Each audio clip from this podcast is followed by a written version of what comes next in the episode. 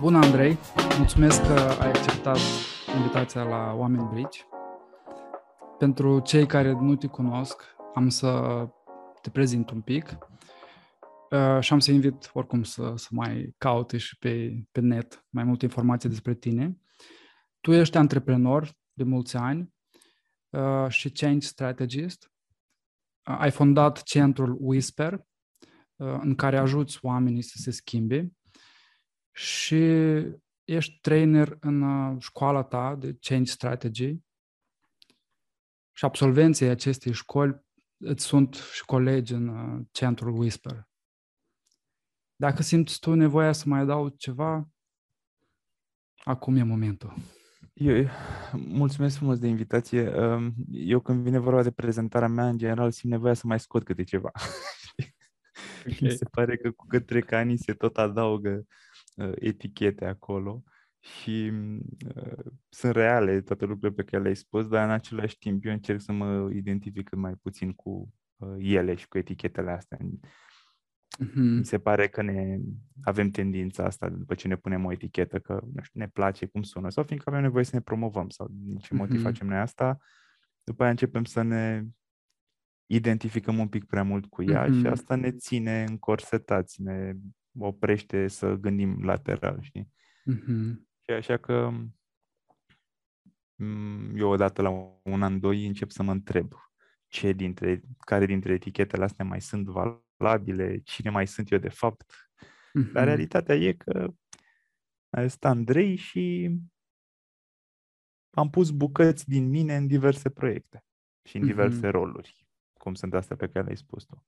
Dar nu mm-hmm. simt nevoia să mai adaug altceva doar că mă raportez mai mult la cine sunt ca om și cu tot ce înseamnă asta. Personalitate, mm-hmm. obiceiuri, hobby-uri și tot așa, mai degrabă decât la funcția pe care o ocup pe o perioadă de timp. Știi? Mm-hmm. În societate. Mm-hmm. Da, cam asta. Mm-hmm. Ok. N-aș ști, n-aș ști astăzi ce să scot în lista asta. N-aș ști să zic ce să, da, aș mai scoate câteva. Mm-hmm. Da. Ok. Cred că podcastul este o, o formă foarte bună de a, de a da mai departe din ceea ce ești, din ceea ce gândești. Mm-hmm. Așa că, cu siguranță, o să, o să mai apară bucăți din tine în podcastul ăsta. Și, într-adevăr, etichetele ne limitează, deși na, preferăm, pentru că vrem să facem totul în viteză, vrem să înțelegem foarte repede din niște cuvinte da. cheie cine e omul ăsta mm-hmm. și nu mai stăm să, să înțelegem, să ascultăm, să vedem, să mm-hmm. simțim. Dar la pre-interviu te-am întrebat care ar fi o temă pe care tu o vezi esențială pentru schimbarea oamenilor. Și tu ai spus uh, autoamagirea. Și nu știu, la mine din prima a făcut click tema asta, e o temă de, de interes și pentru mine, chiar m-a făcut mm. curios. Mm. Mi-am luat timp să reflectez și eu la, la tema asta și să mai vorbesc cu prieteni de-ai mei. Și așa că îți propun să avem o discuție în jurul temei, de, temei autoamăgirea, autoamăgirea și să trecem prin patru pași, da? să definim ce este autoamăgirea, să, să înțelegem de ce o facem, de ce se întâmplă, de ce este în natura umană procesul ăsta de autoamăgire, um, să înțelegem care sunt costurile, ce avem de pierdut și ce putem face, ce sfaturi ai tu, ce resurse propui uh, pentru a putea gestiona mai bine. Mm-hmm. Da, cum, cum îți sună? Sună bine, e un subiect vast. Uh, vedem ce putem uh, mm-hmm. acoperi din el și să încerc să stau cât mai uh, într-o zonă cât mai practică și aplicabilă, deși mm. e un subiect care are o doză foarte puternică, e filozofia așa, adică mm-hmm, mm-hmm. e mai meta, e da. scurg, scurgem foarte multe părți ale vieții noastre. Știi? Da. Uh, so, da. E un subiect bun. Mm-hmm. Da, ieri vorbeam cu un prieten și mm. despre subiectul ăsta și la un, la un moment dat am alunecat foarte mult în zona asta abstractă de filozofie da. și el mi-a da. zis stop, să nu faci asta la podcast, că pierzi oamenii cu toate filozofiile. Stai într-o zonă mai practică, așa că știu despre ce vorbești. Ah, și, și șapte pași ca să nu te mai amăgești. Asta va fi, va fi podcastul. da. Ok. Uh, m-am gândit să începem cu un moment de vulnerabilitate uh, și să, să-mi povestești despre o situație din ultima perioadă, din ultimii ani, în care tu te-ai surprins că te minți pe tine, tu te-ai surprins în procesul ăsta de autoamăgire. Și am să dau și eu un, un mic exemplu. Mm-hmm. E ceva foarte recent. Uh, eu credeam că protejez omul din fața mea sau că mă preocupă starea sa emoțională pentru că sunt empatic, dar de multe, de multe ori, de fapt, era vorba despre o teamă de disconfortul pe care l-aș fi creat da? dacă aș fi spus lucrurilor pe nume. Mai mult era teama mea de, de propria mea stare emoțională, să fac față disconfortului. Dar eu îmi ziceam că, că e de fapt empatie și a fost un moment uh, crunt, așa, pe moment. Na, nu, am, am reușit să trec uh, rapid, a fost o lecție foarte bună dar a fost așa o oglindă pusă în care am văzut adevărul. Da, știu, știu ce zici. Asta se întâmplă frecvent, genul ăsta de cosmetizări, știi, ale pe care le facem ca și cum E ca și cum dacă există un alt motiv pentru care fac chestia asta, știi, și e despre celălalt, nu trebuie să adresezi o chestie asta la mine. Mm-hmm, mm-hmm, Cam de acolo mm-hmm. simt că... Da. Mă gândeam în timp ce povesteai uh, că nu, nu e o întrebare ușoară pentru mine, pentru că, pe de-o parte, uh, m-a preocupat foarte mult uh, subiectul Mm-hmm. Uh, și am lucrat foarte mult și lucrez în continuare foarte mult uh, la el, la a mă asigura că nu mă mint, că nu fac partea asta de self-bullshit, de um, am spune că niște lucruri sunt într-un fel când de fapt sunt în alt fel. Știi? Uh, și asta, asta a avut rezultate în ultimii ani, adică simt că mă mint destul de puțin pe mine sau cel puțin mă, mă prind din ce în ce mai rar pe mine mințindu-mă, știi? Mm-hmm, adică s-ar putea mm-hmm. să mai întâmple, dar să nu, mă, să nu fiu mm-hmm. aware de asta. Uh, în același timp sunt niște, adică încă mai, mai constat și la mine niște instanțe de astea, um, poate una mai recentă, nu e chiar din ultima vreme, dar e recentă pentru mine și uh, importantă e că um, m-am e modul în care m-am raportat la management, știi? Mie mi se pare... Eu am făcut antreprenoriat și management uh, de întotdeauna, nu știu, la 17-18 mm-hmm. ani. Și ăsta e un drum pe care am luat-o. Um, în timp, în ultimii mai mulți ani, nu știu, 7-8 ani, am început să uh, funcționez mai degrabă din rolul ăsta de change strategist, inițial coach, după care change strategist, care e un rol mai degrabă de uh, consultanță și de singuratic, așa, de om care lucrează unul la unul și n-are mm-hmm. un sistem cu nu știu câți angajați în spate și tot, știi? Și ident- în același timp, identitatea mea profesională este destul de puternic asociată cu ideea de antreprenoriat. Adică eu mă simt antreprenor în primul rând, știi?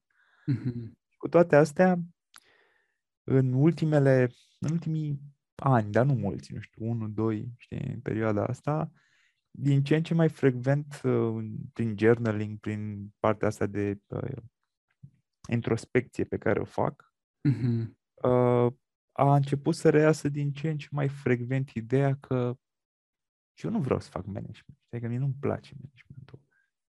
N-am crezut niciodată că e pasiunea vieții mele sau ceva.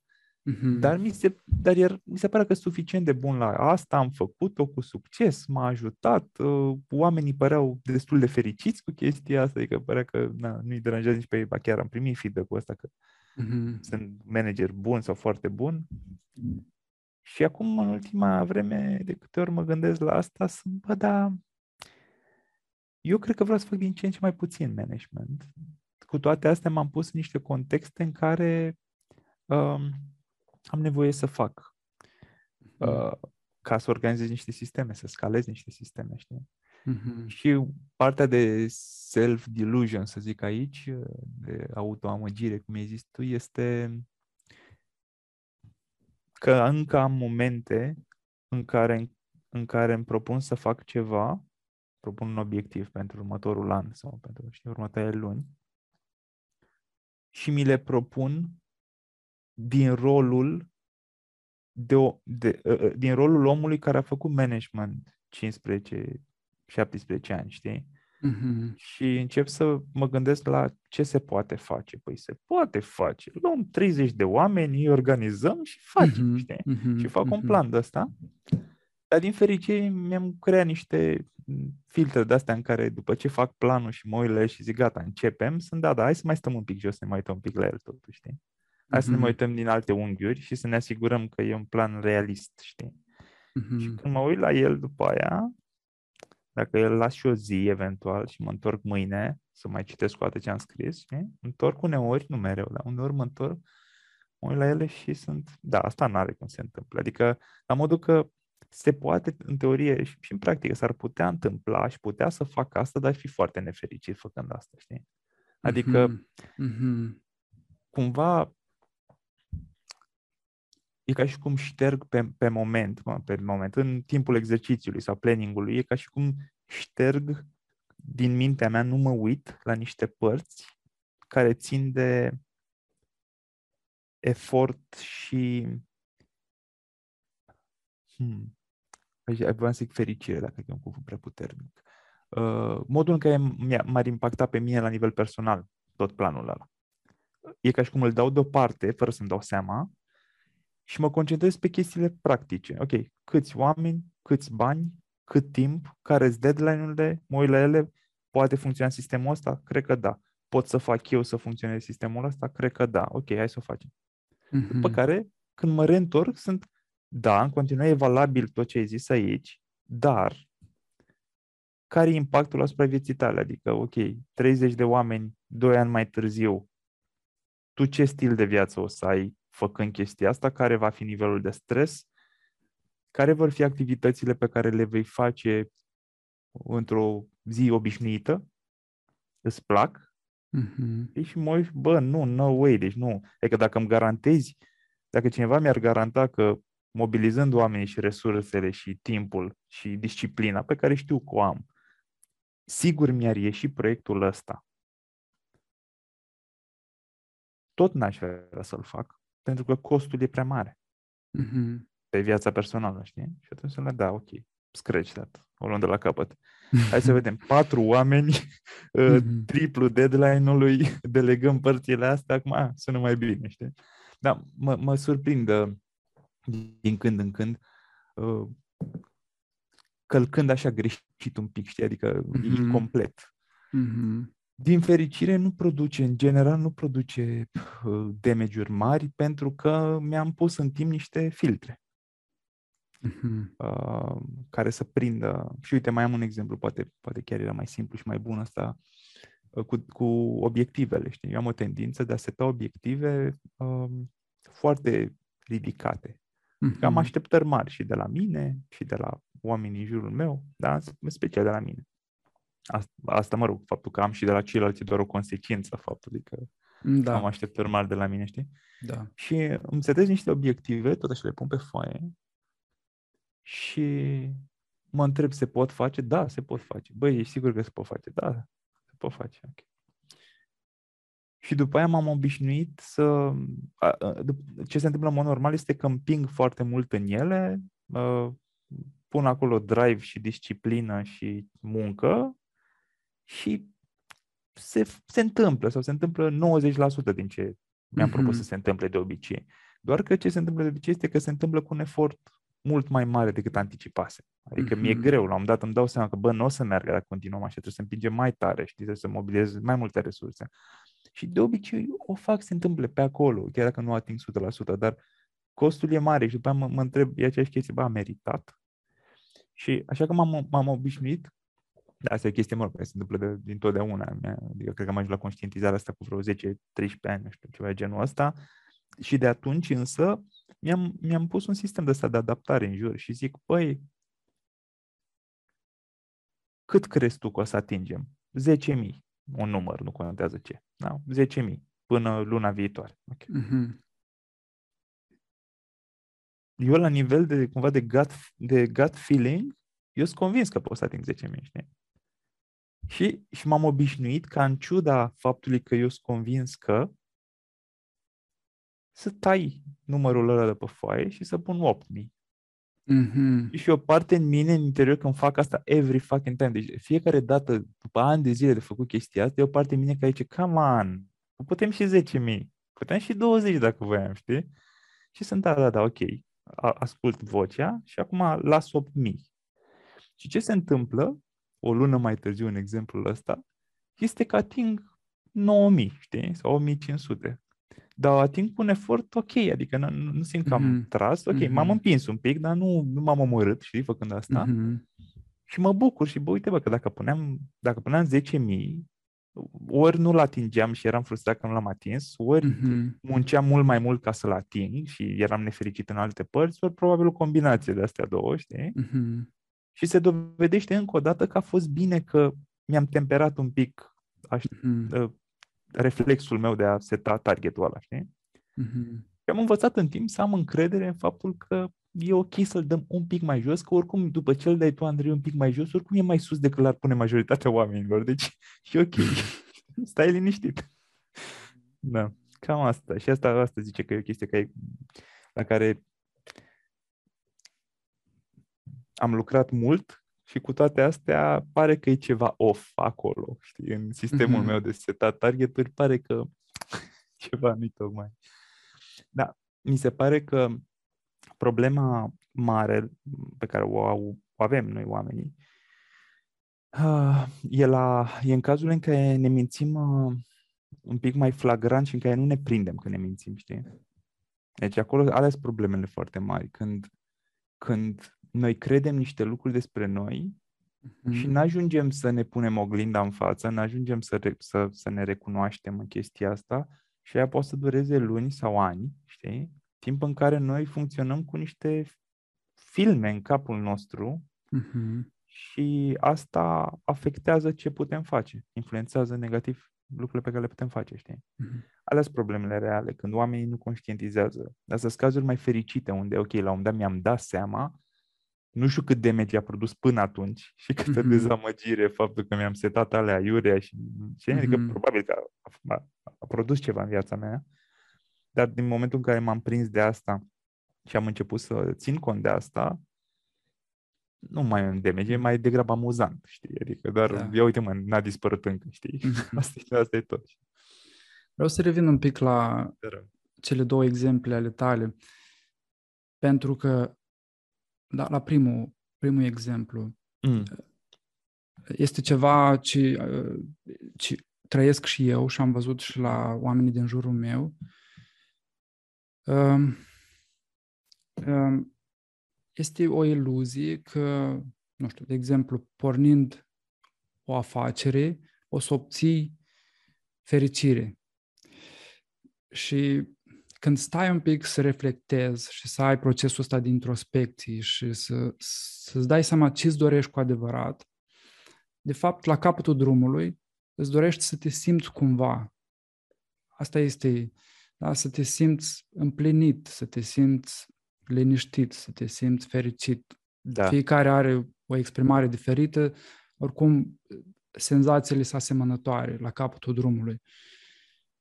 Și uneori ne mințim pe noi, și eu am făcut asta de multe ori, că o să pornesc un business și o să am succes și în momentul ăla o să ajung la un sentiment de pace, de împlinire, de fericire și totul o să fie perfect. Și de fapt ajungi acolo, ai un high așa de o zi, două, trei, nu știu, depinde de, de cât e de mare succesul sau de context, dar după asta trece și după asta trăiești iarăși senzația asta. Am ajuns aici și totuși iarăși am revenit da. de unde am plecat. Și ăsta procesul tău da, de, de reflexie, de introspecție, în care tu ți-ai dat seama că de fapt ceea ce cauți este uh, sau ceea ce contează pentru tine este impactul la nivel personal. Cum ar arăta o zi din viața ta? Ce activități ai avea? Te-a făcut să regândești un pic strategia prin care mm-hmm. poți să ajungi acolo. Și să nu mergi pe pilot automat, doar pe a face și a avea succes. Știi, ce, ce, ce, ce ai spus tu acum, și eu recunosc, adică am văzut la mulți oameni, și mai ales în zona de antreprenoriat și management, e, noi informarea asta pe care o facem de ce în strategie, avem niște principii pe care le facem în modulul 1. Mm-hmm. Și una, unul dintre principii este assume nothing. Ok. Este să nu presupui. Hai să nu presupunem. Ok, în mod special când lucrăm unul la unul cu clientul și vrem să-l mhm, ajutăm, mm-hmm, mm-hmm. dar eu, mie mi se pare că pentru mine e principiul de viață. Da. Um, pentru că în cazul ăsta, în exemplu pe care îl dai tu, de fapt ce se întâmplă aici este că la baza deciziei de a se apuca de antreprenoriat, management, whatever that is, okay. la baza acestei decizii, oamenii au un data my assumption, o presupunere mm-hmm. greșită. Greșită. Mm-hmm. Uh, okay, by the way, un exercițiu pe care îl recomand frecvent este să să te gândești la ultima greșeală pe care simți că ai făcut-o, orice, în orice parte a vieții, ce ai perceput tu ca fiind o greșeală. Poate ieri, poate săptămâna trecută, ceva ce ai greșit. Mm-hmm. Și sunt absolut convins că dacă sapi în aia suficient, găsești că la baza acelei greșeli a fost o presupunere greșită. Deci ai presupus ceva. Ai presupus ceva și asta te-a dus la o greșeală. Da? Deci, într-o lume ideală, noi n-am presupune lucruri, ne-am bazat doar pe facts. Ok, nu suntem într-o lume ideală, nu mereu avem toate datele, mai facem și presupuneri. Dar în cazul exemplului tău, presupunerea imensă și greșită este că antreprenoriatul sau businessul, de exemplu, este singurul mod sau cel mai bun mod mm-hmm. în care eu pot ajunge să simt ce vreau eu să simt. Libertate, uh, uh, prosperitate, uh, că sunt suficient de bun, că sunt enough, contez. Da? Și aia, aia e o e, o, e mai degrabă un bias, e un mm-hmm. fallacy cumva, e, e din zona asta de alunecare în gândire, dar de fapt e, seamănă cu self-deceit pentru că este un, un uh, blind spot. Adică noi nu ne, nu ne punem, dacă noi în momentul ăla am zice, ok, deci vreau să mă apuc de antreprenoriat pentru că, ok. Mm-hmm. E vreo presupunere aici pe care o fac? Deci dacă ne-am pune întrebarea asta, probabil că am găsit eu. Bă, da, sunt mai multe. Că o să-mi iasă, că asta e singura cale, că e, cea mai, că e calea cea mai bună pentru cum sunt eu construit, că sunt o grămadă. Da? Și le-am putea analiza. Cu cineva sau singur. E, dar nu facem asta. Nici nu ne trece prin cap să ne întrebăm asta și mm-hmm. mergem, cum spuneai tu, pe un fel de pilot automat în care o luăm pe un drum și sperăm că la sfârșitul drumului ăsta o să obținem star, starea sau stările alea pe care vrem să le, sim, le simțim, să le avem, știi? Uh-huh. Și din păcate, antreprenoriatul e unul dintre drumurile alea lungi și complicate. Știi? Adică nu e la modul, hai că fac un drum până la piață și văd dacă asta îmi rezolvă starea.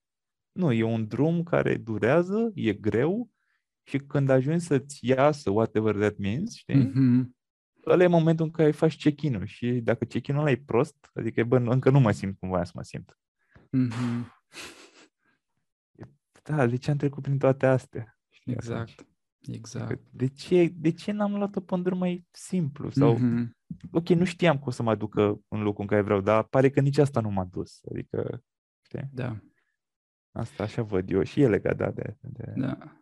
Când conștientizez nevoia emoțională sau starea pe care vrei să da. o trăiești sau stările,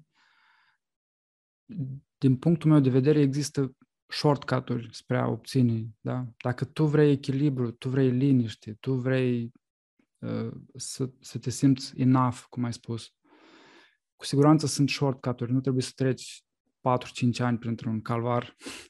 Sau ca să... 15 dacă vrei overnight success. exact. Da. Da. Și o, o scurtă paranteză la al doilea punct uh, pe care uh, l-ai, al doilea exemplu mm-hmm. de-al tău, când uh, îți setezi un obiectiv mai mic decât cel care îți vine prima dată. Da. Eu am avut încercări multe de a merge la sală și de a mă ține de obiceiul ăsta mm-hmm. de a mhm. merge la sală. Mm-hmm.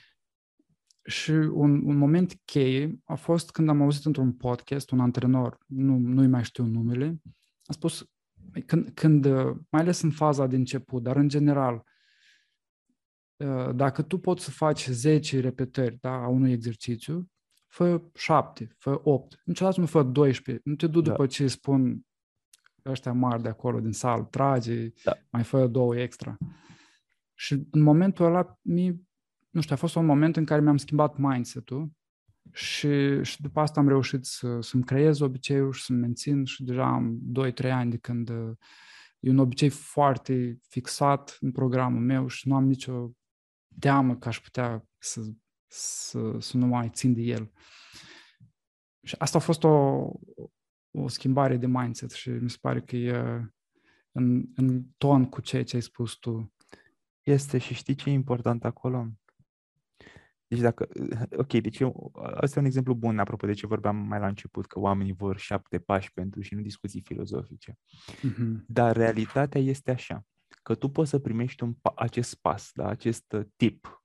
Băi, da. uite, fă 70% din cât poți să faci când te duci la sală. Da? Ce înseamnă asta? Înseamnă nu, nu te rupe, nu ai mai fost de nu știu cât timp, nu te duci și tragi 3 ore până leșini și după aia o, zi, o săptămână stai în pat.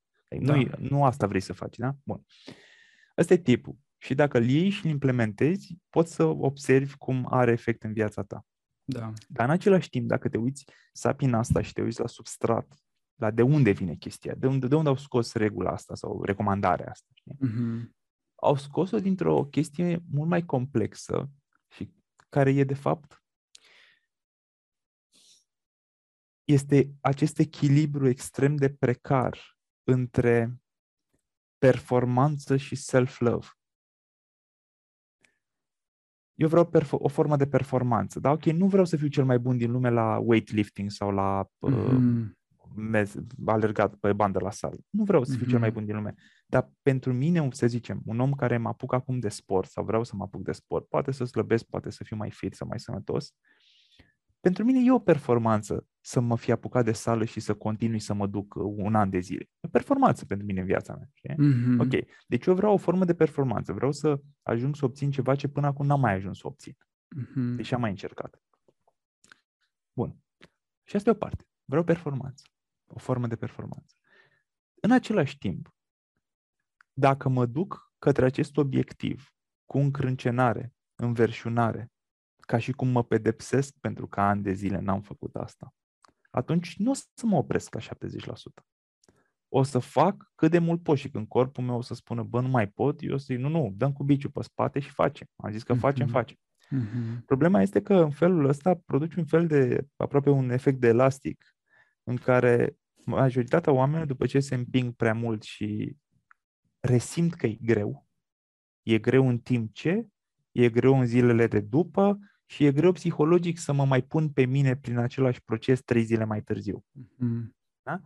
Și după, fiindcă e atât de greu, poate mai greu decât îmi imaginam că e, renunț. Și nu mă mai duc. Să mă duc de două ori și după aia fac it. Am o zi grea, no way, nu mai pot să de ce? Pentru că nu, nu, nu cred, nu reușesc să mă conving pe mine că pot să mai duc un antrenament cum a fost ăla de acum trei zile. Uh-huh. Și probabil că chiar nu poți să mai duci. Știi? Dacă însă vii uh, într-o, dintr-o zonă de self-love, știi, în care vreau să în care sunt suficient cu cine sunt, dar pot să-mi doresc și eu mai mult? Pot, nu? Ok, vreau, uh-huh. vreau mai mult pentru mine. Dar în același timp, nu mă duc acolo pedepsindu-mă. Știi? Atunci ajungi la o chestie foarte similară cu ideea asta. Bă, du-te, uh-huh. fă 70% din cât poți. Uh, pleacă de acolo mulțumit că ai, te-ai dus, mulțumit că ai făcut mai mult decât în ultimele nu știu câte luni, dar în același timp uh, cu, cu încrederea că, bă, n-a fost așa greu și cred că peste trei zile poți să veni iar.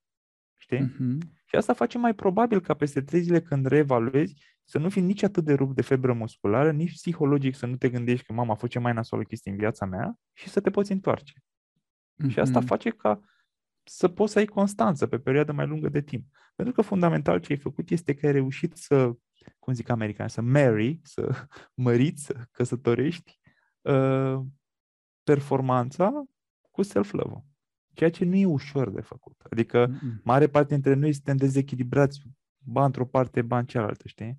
Mm-hmm. Nu, nu, nu e ceva ușor. Deci zic e că ok, poți să iei această, acest exemplu de regulă și să-l aplici în viața ta și să vezi niște rezultate, dar și mai valoros din punctul meu de vedere este să înțelegi de ce are rezultate și să vezi dacă nu cumva conceptul ăsta umbrelă de performanță versus mm-hmm. sau și self-love, nu versus, știi? Dacă nu cumva are aplicații în mult mai multe zone ale vieții tale. Și dacă ți-ai schimbat mindset-ul legat de cum te comporți tu cu tine, s-ar putea să observi că nu doar sala se rezolvă, ci și alte părți ale vieții tale. Știi? Mm-hmm. Da.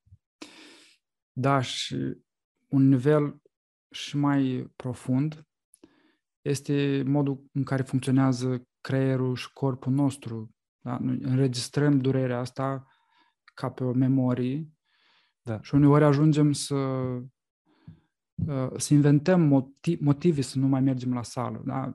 Declarativ și așa, conștient, noi zicem că vrem să mergem la sală, dar apar chestii, apar chestii, se întâmplă meeting-uri. Dar e fascinant, deci, doamne, deci mi se pare atât de fascinant de chestia asta, apropo de ca să ne întoarcem și la self-deceit și da. bullshit.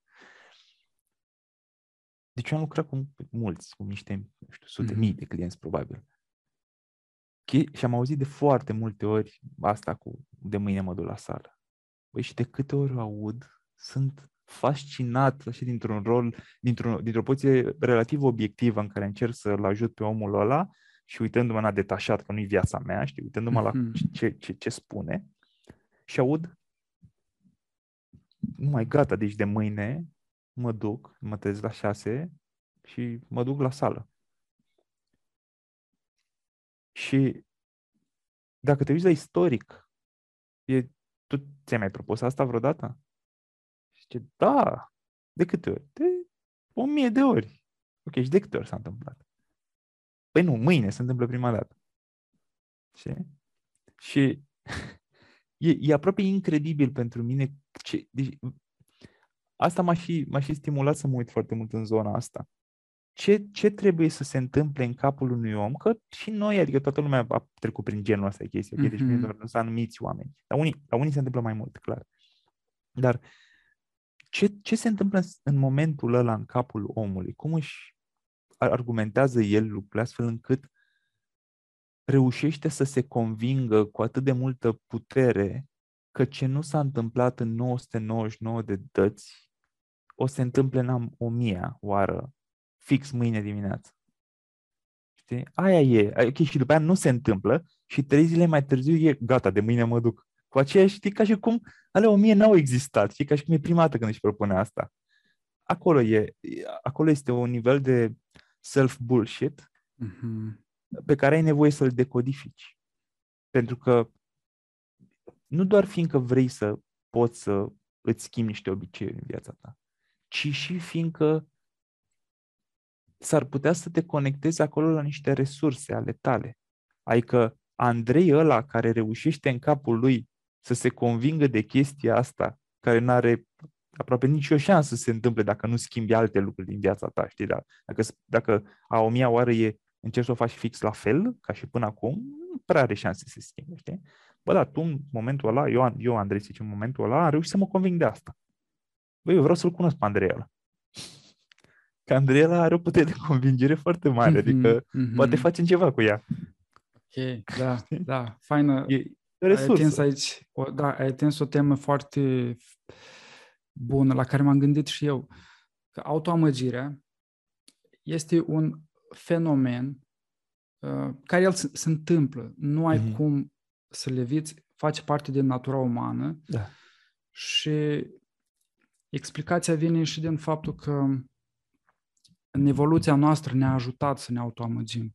Da? De, de exemplu, dacă au, auzeam, da, un om de acum mii de ani, auzea un, un sunet în pădure, prefera să creadă că e un animal de pradă și să, să, să facă eroarea în cazul în care nu era un animal de pradă, pentru că ceea ce s-ar fi întâmplat dacă nu era un animal, pur și simplu s-a înșelat. Invers, dacă ar fi preferat să creadă că nu e un animal, doar bate vântul, și era. s-ar fi întâmplat invers, uh, exact. prețul era viața sau integritatea da. fizică. Și atunci noi avem uh, wired în creierul nostru tendința asta de a, de a ne autoamăgi sau un alt fel de a spune tendința de a crea și de a crede în povești. Așa, funcționăm, așa funcționăm noi. Scuză-mă că te întreb. Da? De acord cu tine, dar vezi că e o nuanță, o, o diferență aici.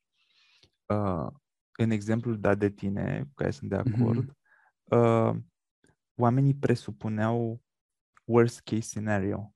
Mm-hmm. Deci presupuneau că e un pericol. Era acolo, era mai degrabă îngrijorare, anxietate exagerată, da. ca să, care i-a ajutat să supraviețuiască, că ok, ai, ai explicat de ce. Da. Uh, ce simt eu că e partea self-bullshit care încurcă în mare parte pe oameni și care în zona asta de psihologie și dezvoltare personală este mai degrabă invers. Mm-hmm. Este când noi ne convingem că putem să facem lucruri. Mm-hmm. Că cumva ignorăm semnalele sau istoricul negativ și ne okay. concentrăm pe alea pozitive. A, nu, eu iau și clientul ăsta, că pot să duc 12 clienți odată. Cam an. Mm-hmm. După ajung în burnout. Mm-hmm. Sau Uh, nu, clar, mâine dimineață o să mă trezesc, o să mă duc la sală și de mâine începe uh, perioada mea de slăbit sau devenit fit uh, și eu nu mai trebuie să fac nimic acum. Doar m-am gândit la asta și mâine se întâmplă. Mm-hmm.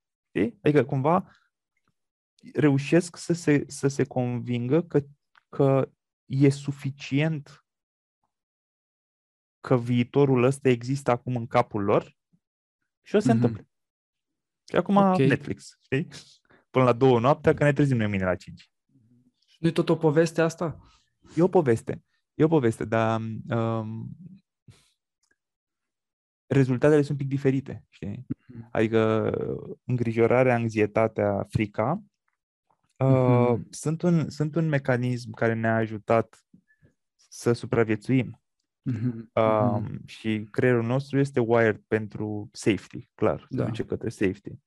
Uh, doar că în cazurile astea în care uh, ne imaginăm că Andrei de astăzi va fi același cu Andrei, nu, că Andrei de mâine, că se trezește mâine, va fi același cu Andrei de astăzi, care acum ai hotărât, știi? Mm-hmm, mm-hmm. Asta ne încurcă, pentru că ne, ne, avem niște așteptări nerealiste despre viitor.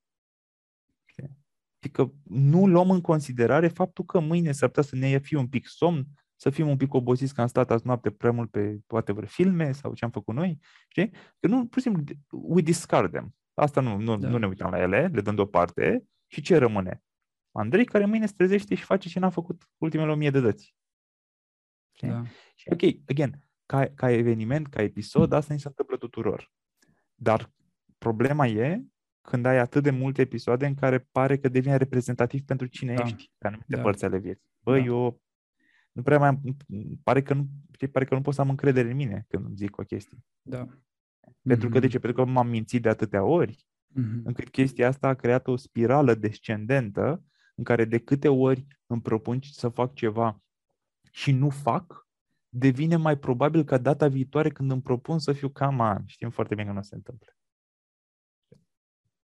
Sau suntem delusional ne ducem cu și mai multă energie în da, gata, se întâmplă mâine, bazat pe nimic, mm-hmm. știi? Și nu se întâmplă. Și pe cădem și mai de sus. Și ideea este că ne, ne, ne pierde în felul ăsta în care ne autoamăgim și facem mai puțin decât ar fi nevoie să facem. Uh, pierdem cred- ne pierdem credibilitatea în fața noastră. Mhm. Ușor, ușor, știi? Și avem nevoie să recâștigăm credibilitatea asta. Partea bună este că asta începe să se facă foarte puternic doar cu ruperea unui lanț. Adică e suficient să mă duc o dată la sală și ok, nu s-a rezolvat complet problema, dar măcar am rupt ciclu. Bă, de bine de rău, astăzi sunt la sală. Nu știu, în ultimele șase luni n-am fost. Hai să vedem dacă mai duc și a doua oară. De asta e altă discuție. Știi? Mhm. A- Asta zic, adică e, e nuanța asta. Uh, sigur că anxietatea și frica și toate, toate din zona asta sunt, țin de mental health și sunt challenge-uri reale pe care oamenii le au și cu care mă întâlnesc Mhm. în fiecare zi. Uh, și îi blochează să, fa- să acționeze. Dar self-deceit-ul este o zonă care, uh, deși și ăsta te blochează să acționezi, e același rezultat, te blochează să acționezi, mecanismul e un pic diferit Mhm. pentru că um, self-deceit-ul este ceva ce îți faci 100% tu, știi? E, e, e, și anxietatea, sunt teorii care spun că pattern noastre de gândire realimentează și o fac, o fac să continue să existe. Dar de bine de rău, anxietatea, de exemplu, ea se generează în prezența unor stimuli externi. Ne e frică de niște lucruri, da? de un conflict, de boli, de a zbura cu avionul. Și când apare o chestie de asta în exteriorul nostru, bang, activează intern o frică Mhm. nerezolvată, da? Bun. Mhm. Și ne blochează. Dar ea a fost inițiată în exteriorul nostru. De cele mai multe ori. Că după aia o Mhm. alimentăm noi și... Ok, e altă discuție. Mhm. Uh, în zona de self-deceit, e aproape Mhm. 100% în interiorul tău. Știi? Mhm. Adică tu în capul tău te gândești că ai vrea să faci ceva, în capul tău nu te uiți la niște bucăți esențiale pentru că putem discuta de ce, dar de principiu uh, pentru că crezi că va durea dacă te vei uita și nu crezi că poți gestiona emoțiile alea Mhm. și așa că tu îți faci asta în capul tău și îți faci niște planuri și îți creezi niște așteptări și ele nu se întâmplă și după ai șocat că nu s-au întâmplat, deși modul în care ai făcut setup-ul le-a făcut să nu se întâmple. Mhm. Știi? Da, cam asta e diferența, cum o văd eu. Mhm. Da. Um, o, o, să, o să menționez câteva concepte în zona asta de automăzire din psihologie și filozofie, tocmai ca să, să avem un limbaj și să Mhm. vedem la ce ne referim când spunem Da. autoamăgirea. Um, Din zona asta de psihologie sunt mecanismele de protecție. Negarea, când pur și simplu refuz un adevăr, raționalizarea, când tot inventez scuze și justificări, și proiecția, când atribui altcuiva un comportament de-al meu sau o credință de-al mea, nu e din vina mea, e pentru că tu nu faci lucrurile cum trebuie. Uh, Din zona asta de științe comportamentale sunt biasurile, Mhm. gândirea polarizată, raționamentul emoțional. Dar raț- atunci când, dacă eu simt ceva, înseamnă că e adevărat. E adevărat. Da. Mhm. Suprageneralizarea. Și din zona de filozofie, mai ales din, uh, din zona de existențialism, uh, ei vin cu, cu o discuție despre moarte, despre singurătate, despre lipsa de sens, despre povara libertății și care la fel creează foarte multă confuzie, greutate, un fel de înghețare, poate, pentru multă lume. Și mai este și mimetismul, teoria mimetică, care vorbește despre dorințele noastre născute din imitația celor din jurul nostru. Și aceste așteptări, da? și, aceste, și acest proces intern de a spune că de mâine mă duc la sală uh, și faptul că mă mint pe mine că de fapt nu o să mă duc pentru că nu iau în considerare tot ce presupune asta. Um, de multe ori tot e alimentat din jur, că văd că alții se duc la sală, trebuie să mă duc și eu la sală. Sau văd pe alții că se trezesc la ora 6 și merg la sală Și eu văd doar asta, nu văd tot trecutul, nu văd anii din spate prin care a fost creat și întărit obiceiul ăsta. Știi ce e asta? E o tratare superficială a unei probleme pe care ne, ne mințim, pe care o avem și care, despre care ne mințim că e importantă pentru noi. Adică... Două componente aici. Ne mințim că e importantă și doi, că o tratăm superficial. Da, exact. Ok, da. ok, ok. Păi nu, dar știi cum e? Adică o tratăm superficial. Faptul că o tratăm superficial ne arată că ne mințim că e importantă. Ok. Aha. Că dacă ar fi importantă, poate am acordat mai multă atenție. Că n-ar fi la modul... Știi? Asta e, asta e o problemă foarte mare. Oamenii uh, tratează decizii cu consecințe enorme pentru ei, pentru self-esteem-ul lor, cu o lejeritate care mă sperie. Adică e ca un, ca un afterthought, ca, un, mm-hmm. ca și cum, știi, trec prin zi așa și eu sunt între cafeaua asta pe care tocmai am băut-o și mă uit la ceas când 10 minute am o întâlnire și sunt, bă, eu mâine mă duc la sală, mă. Ok, și acum iau cafea, mai beau o gură și, bă, stai puțin ce ai făcut acolo. Deci ce ai făcut acolo? Și ai impresia că n-ai făcut nimic, dar ai făcut enorm. Tu tocmai da. ți-ai propus ceva, dar n-ai pus suficientă greu, n-ai dat suficientă greutate mm-hmm. prin a te gândi la ea, prin a face niște acțiuni, prin a te pregăti, you are setting yourself up for failure. Mâine nu o să te duci la sală. Da. Și nu numai că nu te duci la sală, dar o să-ți afecteze self-esteem. Eu, un mecanism pe care eu mi l-am dezvoltat în, în ani de zile și de care sunt foarte mândru, este că eu sunt extrem de atent cu self-esteem-ul meu, dar nu că nici, nu, nu atent, sunt aproape anxios de atent. Adică la modul că eu, eu dacă sunt într-o zi obișnuită și mă gândesc, îmi trece prin cap sau poate mă inspiră un video sau ceva și îmi trece prin cap uh, ia să fac eu un curs despre, să merg eu la un training despre nu știu ce. Diseară caut un training și mă duc. Că mi se pare interesant subiectul. Eu în secunda 2, deci uh, nici nu am verbalizat asta, nu am spus-o probabil nimănui, e la mine în cap eu mă surprind, ceea ce, by the way, prezență și being self-aware, care țin de inteligență emoțională, se educă. Da, n-a, fost, n-a fost așa mereu. Dar acum mă surprind. Ia, stai, la ce, la ce m-am gândit eu acum în ultimele două minute? La training, ok. Și primul meu reflex, de asta zic că poate că e un pic anxios, primul meu reflex este, nu, nu, nu, nu, nu, nu, nu ne, nu ne, nu ne, nu lăsăm să treacă gândurile astea prin cap pur și simplu stai puțin, oprește din ce faci, lasă cana jos, așează-te un pic aici pe scaun și gândește, chiar vrei un training de la? Pentru că dacă nu vrei, Andrei, dacă nu vrei, ai nevoie să dai cancel acum la gândul ăsta.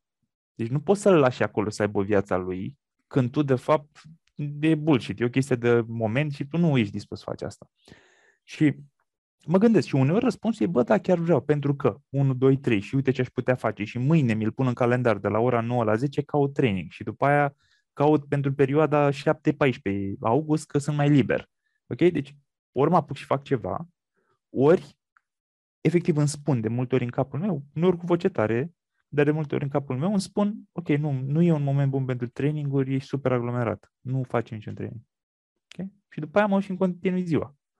Pentru că nu pot să-mi permit, și efectiv așa simt, nu pot să-mi permit să las chestia aia deschisă în capul meu și peste două săptămâni să-mi aduc aminte că, bă, dar eu ziceam că fac un training și n-am făcut nimic față pentru chestia asta, știi? Mm-hmm. Și o să fiu dezamăgit de mine. Ăla va fi, ok, nu o să fie suficient că să-mi dea tot self peste cap, dar e un început. Dacă permit cinci de-astea, mm-hmm. deja nu mai sunt Andrei care sunt acum care știe că, bă, eu dacă îmi zic că fac ceva, eu îl fac. Like, îl fac. Eu nu există la mine. Dacă mi-am propus, se întâmplă. Ok. Dacă am cinci erori de-astea, mm, e, dacă zic că fac ceva, poate se întâmplă, poate nu. Știi? Și fiindcă valorizez prea mult încrederea și uh, uh, încrederea pe care o am în mine și în capacitatea mea de a implementa lucruri, pur și simplu nu-mi permit luxul de a lăsa idei, chestii de astea pe care mi le propun, să fie așa un second thought, o chestie care, da, mi-a trecut prin cap, poate facem, poate nu facem, poate Știi? Mm. Decât dacă mm-hmm. știu, sunt unele pe care le las, alea care știu că nu o să mă influențeze. Adică dacă sunt la modul, băi, aș mânca o înghețată de seară. După ce termina, mă duc și mi-e înghețat, că mi-e poftă. Și nu se întâmplă. Nu o să fie nicio dezamăgire. Adică mi-aduc aminte după patru zile, mi s-a întâmplat, bă, am tot zis că mă și la înghețată și de, de patru zile n-am ajuns. Ok, mă duc acum. Nu e mare chestie. Dar pe lucruri importante pentru mine și despre care îmi spun că sunt importante, nu-mi permit luxul ăsta, știi? Mm-hmm. E o formă de disciplină, I guess. Mm-hmm. Ce, ai menționat două lucruri pe care le pierdem dacă persistăm în autoamăgire. Odată pierdem credibilitatea noi față de noi și plus uh, scădem din self-esteem. Ele oricum sunt legate. Da, ce, exact. ce altceva ce altceva mai pierdem? Care sunt costurile, tendințe astea? Păi, trăim într-un fairy tale, trăim okay. într-o realitate care nu există. Mm-hmm. Uh, știi ce mă, uite ce, un comportament pe care îl văd la oamenii cu, nu cred că e direct, cred că e corelat, dar nu cred că sunt neapărat uh, dependent de una de cealaltă, unul de celălalt, dar un comportament pe care l-am văzut la foarte mulți oameni unde văd și partea asta de self-deceit uh, puternică, de autoamăgire, mm-hmm. este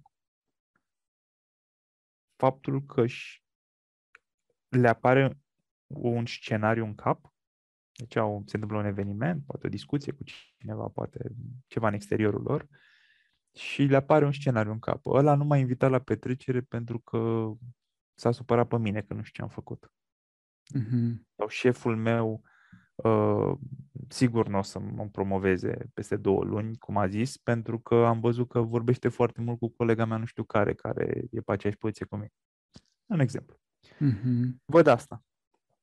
Și o văd și încep să își construiască o lume în capul lor, argumentând, căutând argumente pro, contra, dar dacă ies astea contra, ce o să-i spun eu? Cum o să gestionez eu relația, relația asta? Și el după aia ce o să facă? Da, dar mai vezi că am, am omis dincolo că uh, mai ești colega aia care și ea o să spună ceva și după aia, în timp ce eu îmi fac filmele astea în cap, mâine mă duc la birou și se mai întâmplă ceva pe care îl interpretez ca fiind parte din același tablou și îl trag aici și e cu chestia că mai avem și mhm. variabila asta și încep să se ramifice și uh, trei săptămâni mai târziu, știi, uh, eu am această poveste greu de dus în capul meu pe care nu, nu pot să o rezolv, știi, și este fantasy. Mm-hmm. Și care e alternativa mai sănătoasă? Să adresez asta. Deci, ok, mi s-a părut ceva, mă duc și adresez, am o discuție cu cineva, îmi creez un loop de feedback exterior, dau informa- scot, scot informația din, din, din limitele minții mele, mm-hmm. le pun în mediul din exterior, la alți oameni, le spun altor oameni de principiu, dar le pun în exterior și văd ce mi se întoarce ca feedback. Și vine colega aia, să zicem că ai vorbit cu ea și zice, Ba, nu mă, nu, vorbim despre, vreau să-mi iau un sabatic de șase luni și despre asta tot vorbim. Eu oricum o să plec în sabatic, adică nu mă interesează poezia. Uh-huh. Bum! Și a dispărut. Deci, și ea putea dispărea în trei minute.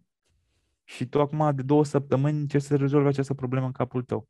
Și are un efect foarte puternic asupra moodului, asupra efort, na, mhm. willpower-ul, voinței tale, știi, tot, tot e afectat. Și Cred că oamenii fac foarte frecvent genul ăsta de chestii. Cred că își construiesc aceste realități în capul lor, care, ok, bulele alea la un dat pune să sparg, mai devreme, mai târziu, știi? Um, dar e o problemă reală. E un efect al faptului că alegem să nu vedem obiectiv realitatea, că asta e de fapt, știi? Adică am fost tras, sucked in în acea idee din capul meu uh, și de cele mai multe ori asta are cumva la, la, adică are la bază niște, tot niște self-deceit-uri, adică niște credințe limitative, poate. Știi? Niște, eu oricum mi se părea că nu merit locul ăla și acum s-au așezat astea fix pe rana aia, știi? Și încep să puf, expandeze.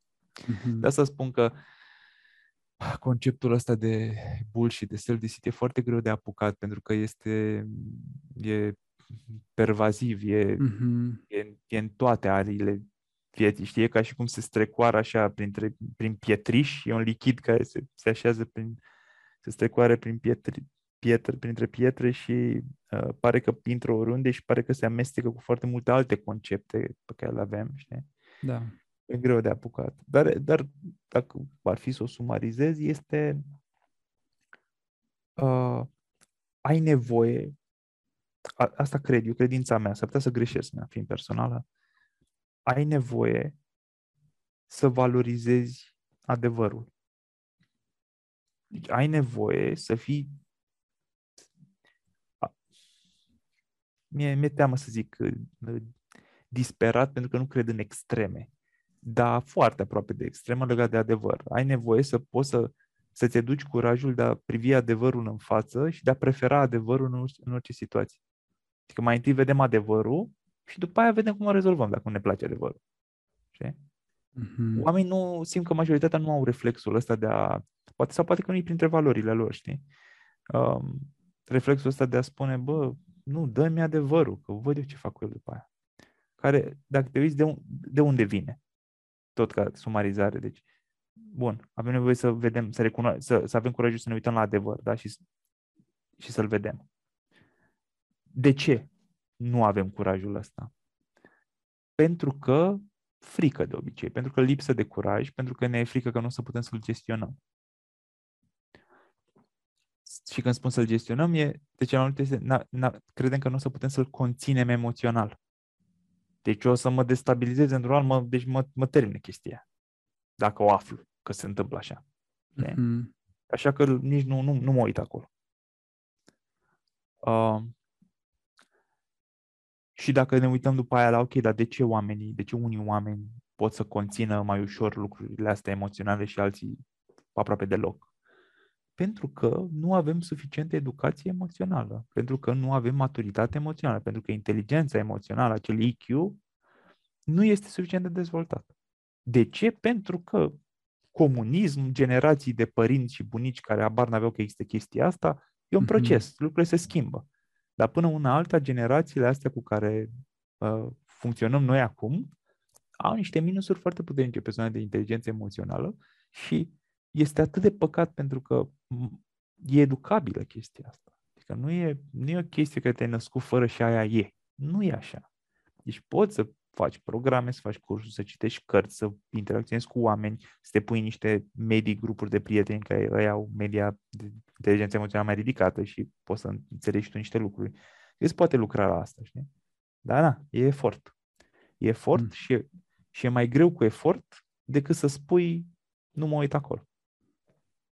Mm-hmm. Și creierul nostru, din nou, nu este wired pentru fericire și preferă căile mai ușoare. Și dacă îl lași să se ducă pe unde vrea el, se duce pe aici. Mm-hmm. Da. Aș vrea să fac o, o, scurtă, o scurtă sumarizare Te rog. cu trei puncte uh, și să fie și o componentă practică, apropo de ce vorbeam. Da. da. Unu, exemplu cu mersul la sală, un exemplu concret, o preocupare a multora. Um, ce e important aici este să ai grijă când îți vine gândul ăsta, îți spui că mâine mă duc la sală și să, să, să-l observi și să-l tratezi cu seriozitate maximă, da, cât se poate. În sensul în care să te uiți la ce implică asta, uh, la ce trebuie să, sau unde trebuie să faci un compromis, la ce trebuie să renunți. Și aici eu am o, un fel de moto care a ajutat pe câțiva și chiar mi-au uh, au fost recunoscători pentru că le-am spus. Uh, sportul trebuie să acorzi respect sportului dacă vrei să-l integrezi în viața ta. Dacă exact. tu vei și spui că mâine mă trezesc la șase și mă duc la sală, adică tu îmi spui că de obicei te trezești la șapte, dar o să trezești la, la șase ca să-l strecori acolo și să nu-ți încurci restul vieții, atunci exact. no way. trebuie să, să acorzi respect sportului dacă vrei să-l integrezi în viața ta și trebuie să tai de undeva, trebuie să faci sacrificii, compromisuri, în așa fel încât să, să rămână constant în viața ta. Și tu propui genul ăsta de analiză în care te-ai surprins că îți propui ceva, te oprești și te gândești foarte serios la, la gândul ăsta, în așa fel încât să nu rămână acolo și să-ți dăuneze încredere în tine pentru că nu, nu, l-ai, nu l-ai făcut. Sau e ok să nu te oprești să analizezi fiecare gând ăsta dacă nu ai așteptarea să și întâmple. Okay. Pentru că asta e problema. Adică oamenii îl tratează cu superficialitate și după aia sunt, a, ah, wow, nu s-a întâmplat. Și mm-hmm. încep să se biciuiască că nu s-a întâmplat. Dude, deci dacă e înghețată și nu se întâmplă, that's fine. Nu, nu o să plângem acum și o să ni se pare că suntem ultimii loser că n-am mâncat înghețata aia cu trei zile, cum am zis. Nu, nu facem da. asta. Da. Okay? Problema mm-hmm. e această dualitate în care eu fac ceva superfi- atât de superficial, tratez superficial și după aia am așteptarea să se întâmple cum li se întâmplă lor care nu o tratează superficial. Exact. Păi, trebuie să pui același tip de efort ca să obții același gen de rezultate. Da. Știi? Adică ăia care sportivi și care, pe care vezi tu pe Instagram cu poze, știi?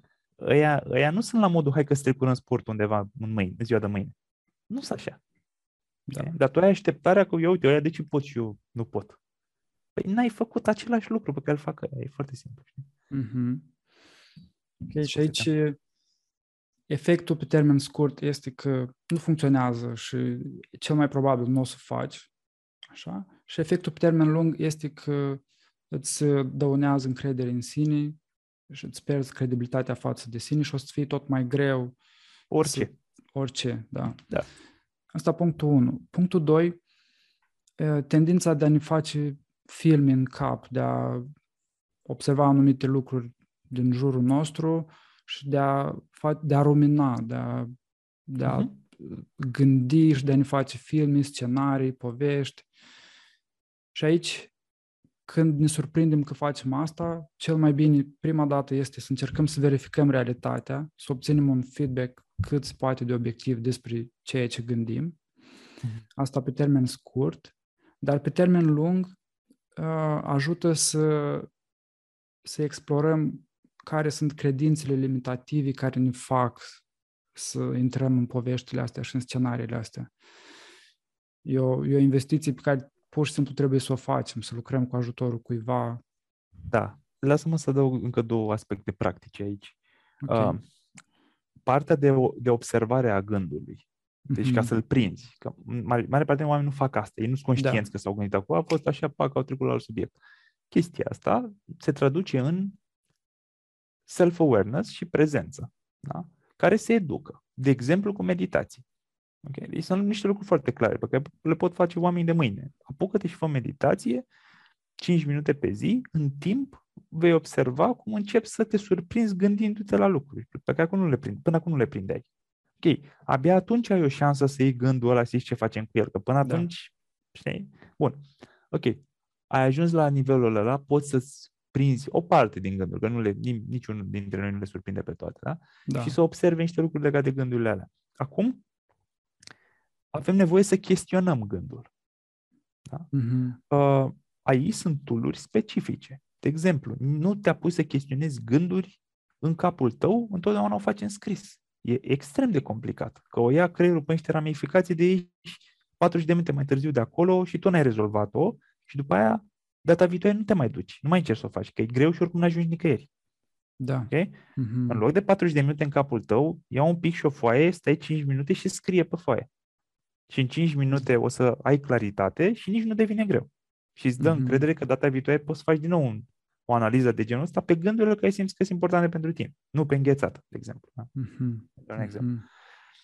După care, pe gândurile care sunt greu de analizat și de construit chiar și puse pe hârtie, acolo ai nevoie de extra help. Extra help poate fi un change strategist, un psihoterapeut, un coach sau niște tool specifice pe care le înveți de la unul dintre ei. De exemplu, eu am făcut cu foarte mulți clienți în sesiune, în o sesiune 1 la 1, i-am învățat un, un tool de CBT, care e din Cognitive Behavioral Therapy, uh, un tool în care fix asta faci. Iei gândul, spargi în bucăți, vezi distorsii cognitive, analizezi, ai o concluzie la sfârșitul a 20 de minute. Pentru alea care sunt mai importante, complicate, nu reușești să le dea de cap.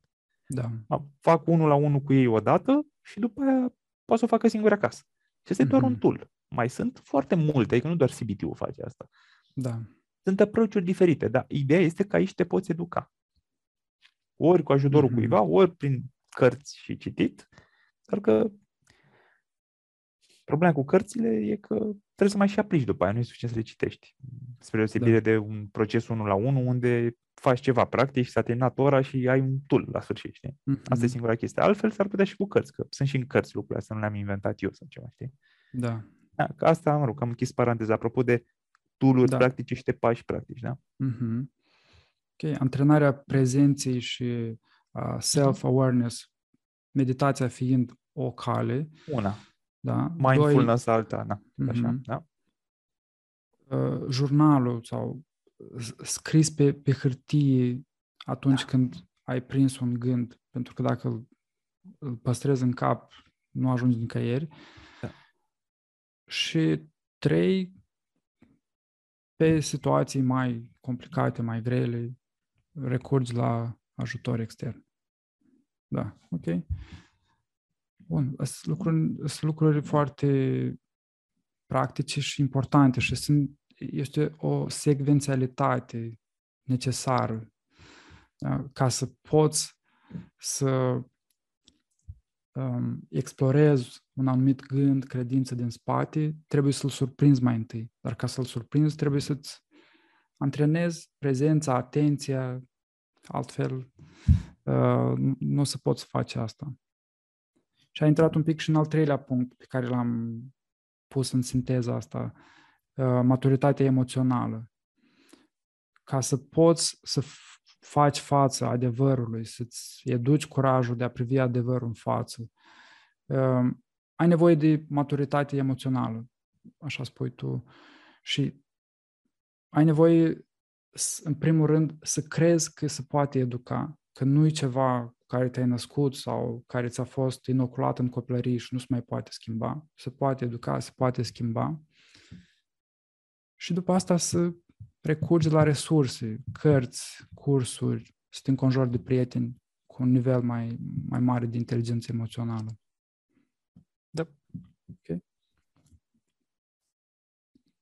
Bun. Um, mai departe, voiam să adaug așa niște elemente, la fel, din research pe care l-am făcut, din discuții, e că autoamăgirea asta, la fel ca minciuna, are și niște efecte asupra corpului nostru. E o stare de tensiune, se elimină cortizol și se creează și o stare de stres, chiar dacă noi nu, nu o percepem în mod conștient. Și merită, merită să facem pași în sensul ăsta ca să o, să o gestionăm și pentru modul în care ne simțim și pentru sănătatea noastră. Era o, o paranteză. Um, și mai sunt și relațiile, relațiile care au de suferit. De câte ori, chiar dacă e un proces intern, pe care noi, interior, pe care noi îl avem cu noi înșine, uh, cu siguranță afectează și, și relațiile. Da, e, sunt foarte multe cazuri și multe situații prin care afectează relațiile. Și la pre-interviu tu mi-ai spus că un efect al automăgirii pe care îl vezi este procrastinarea. Și dacă poți mm. tu un pic să dezvolți în, în direcția asta. Păi, apropo de ce spuneai mai devreme, cu minci- paralela cu minciuna, de fapt asta este, autoamăgirea este o minciună îndreptată către tine.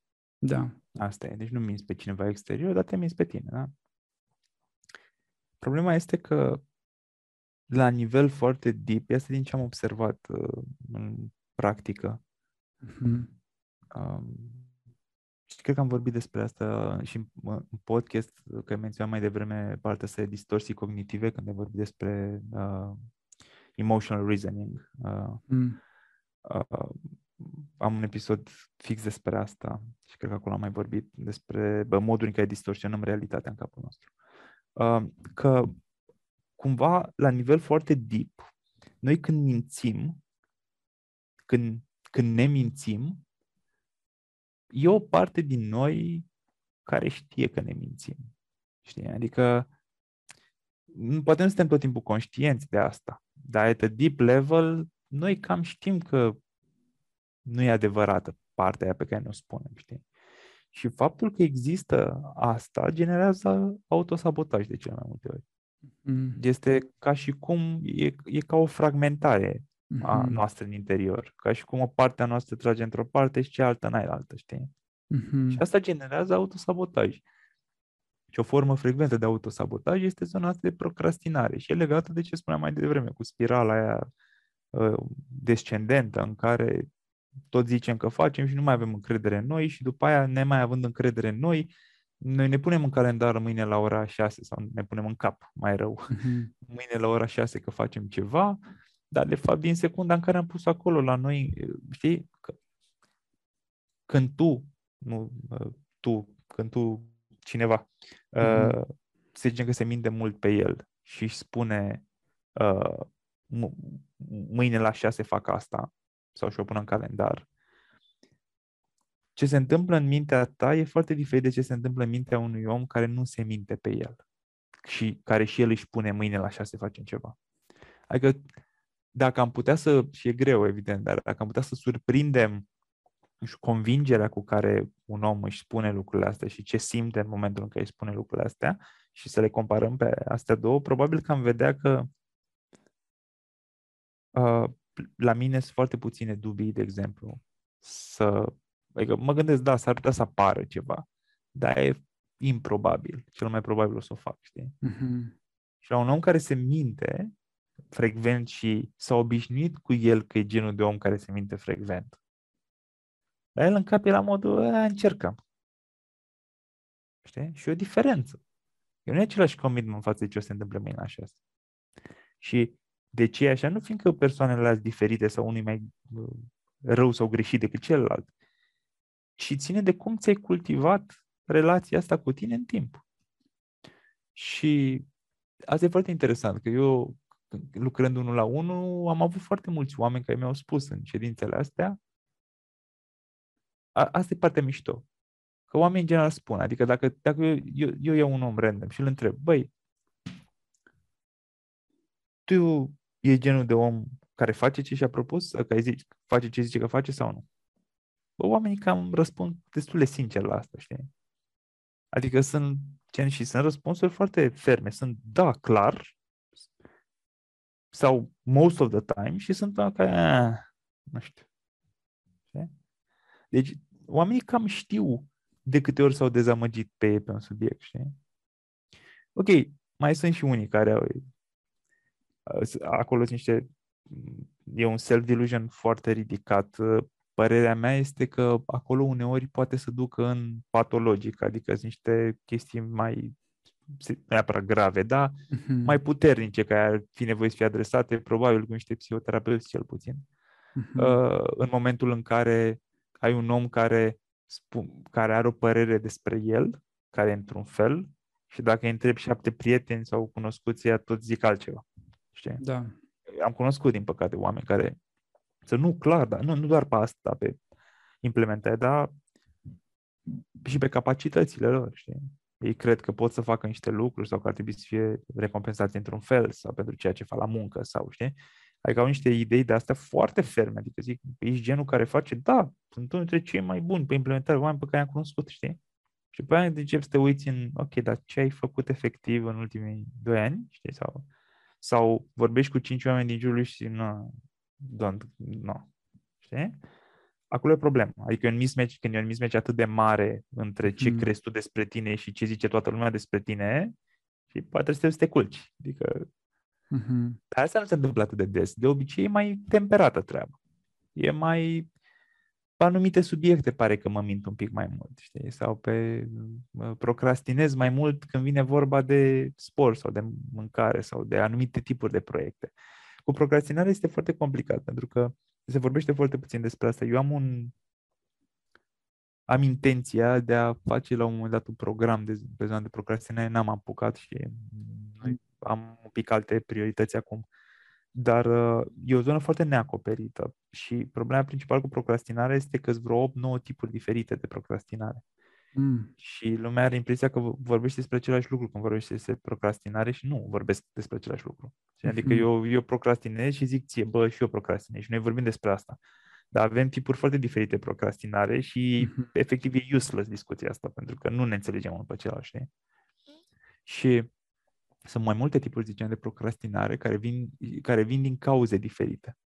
Unele vin din self-deceit, uh, autoamăgire. Altele vin din alte părți. Unele sunt chiar foarte benigne, adică am văzut, de exemplu, procrastinare de foarte multe ori venind din faptul că omului ăla nu-i plăcea ce făcea, știi? Și băi, atât de, adică, nu știu, vine, vine un client la mine și mi explică, Andrei, nu reușesc, uite, îmi propun că fac asta de șase luni, de un an, de și nu o fac și de ce nu o fac? Și una dintre primele mele întrebări, întotdeauna, e partea asta, zicem, de diagnoză, de anam, anamneză pe care o facem la începutul procesului de genul ăsta, mm. e uh, ok, dar tu în general ai zice despre tine că ești un om care face lucruri sau nu? Care face ce își propune? Și eu am zis, bă, da, dar asta nu o fac de un an, știi? Ok, dar în general, da. Adică nu e genul care nu face nimic ce își propune. Nu, ok. Ăsta e un potențial indicator că nu-i place chestia aia. Nu vrea să o facă. Că e o parte din el care nu vrea să o facă. Ok.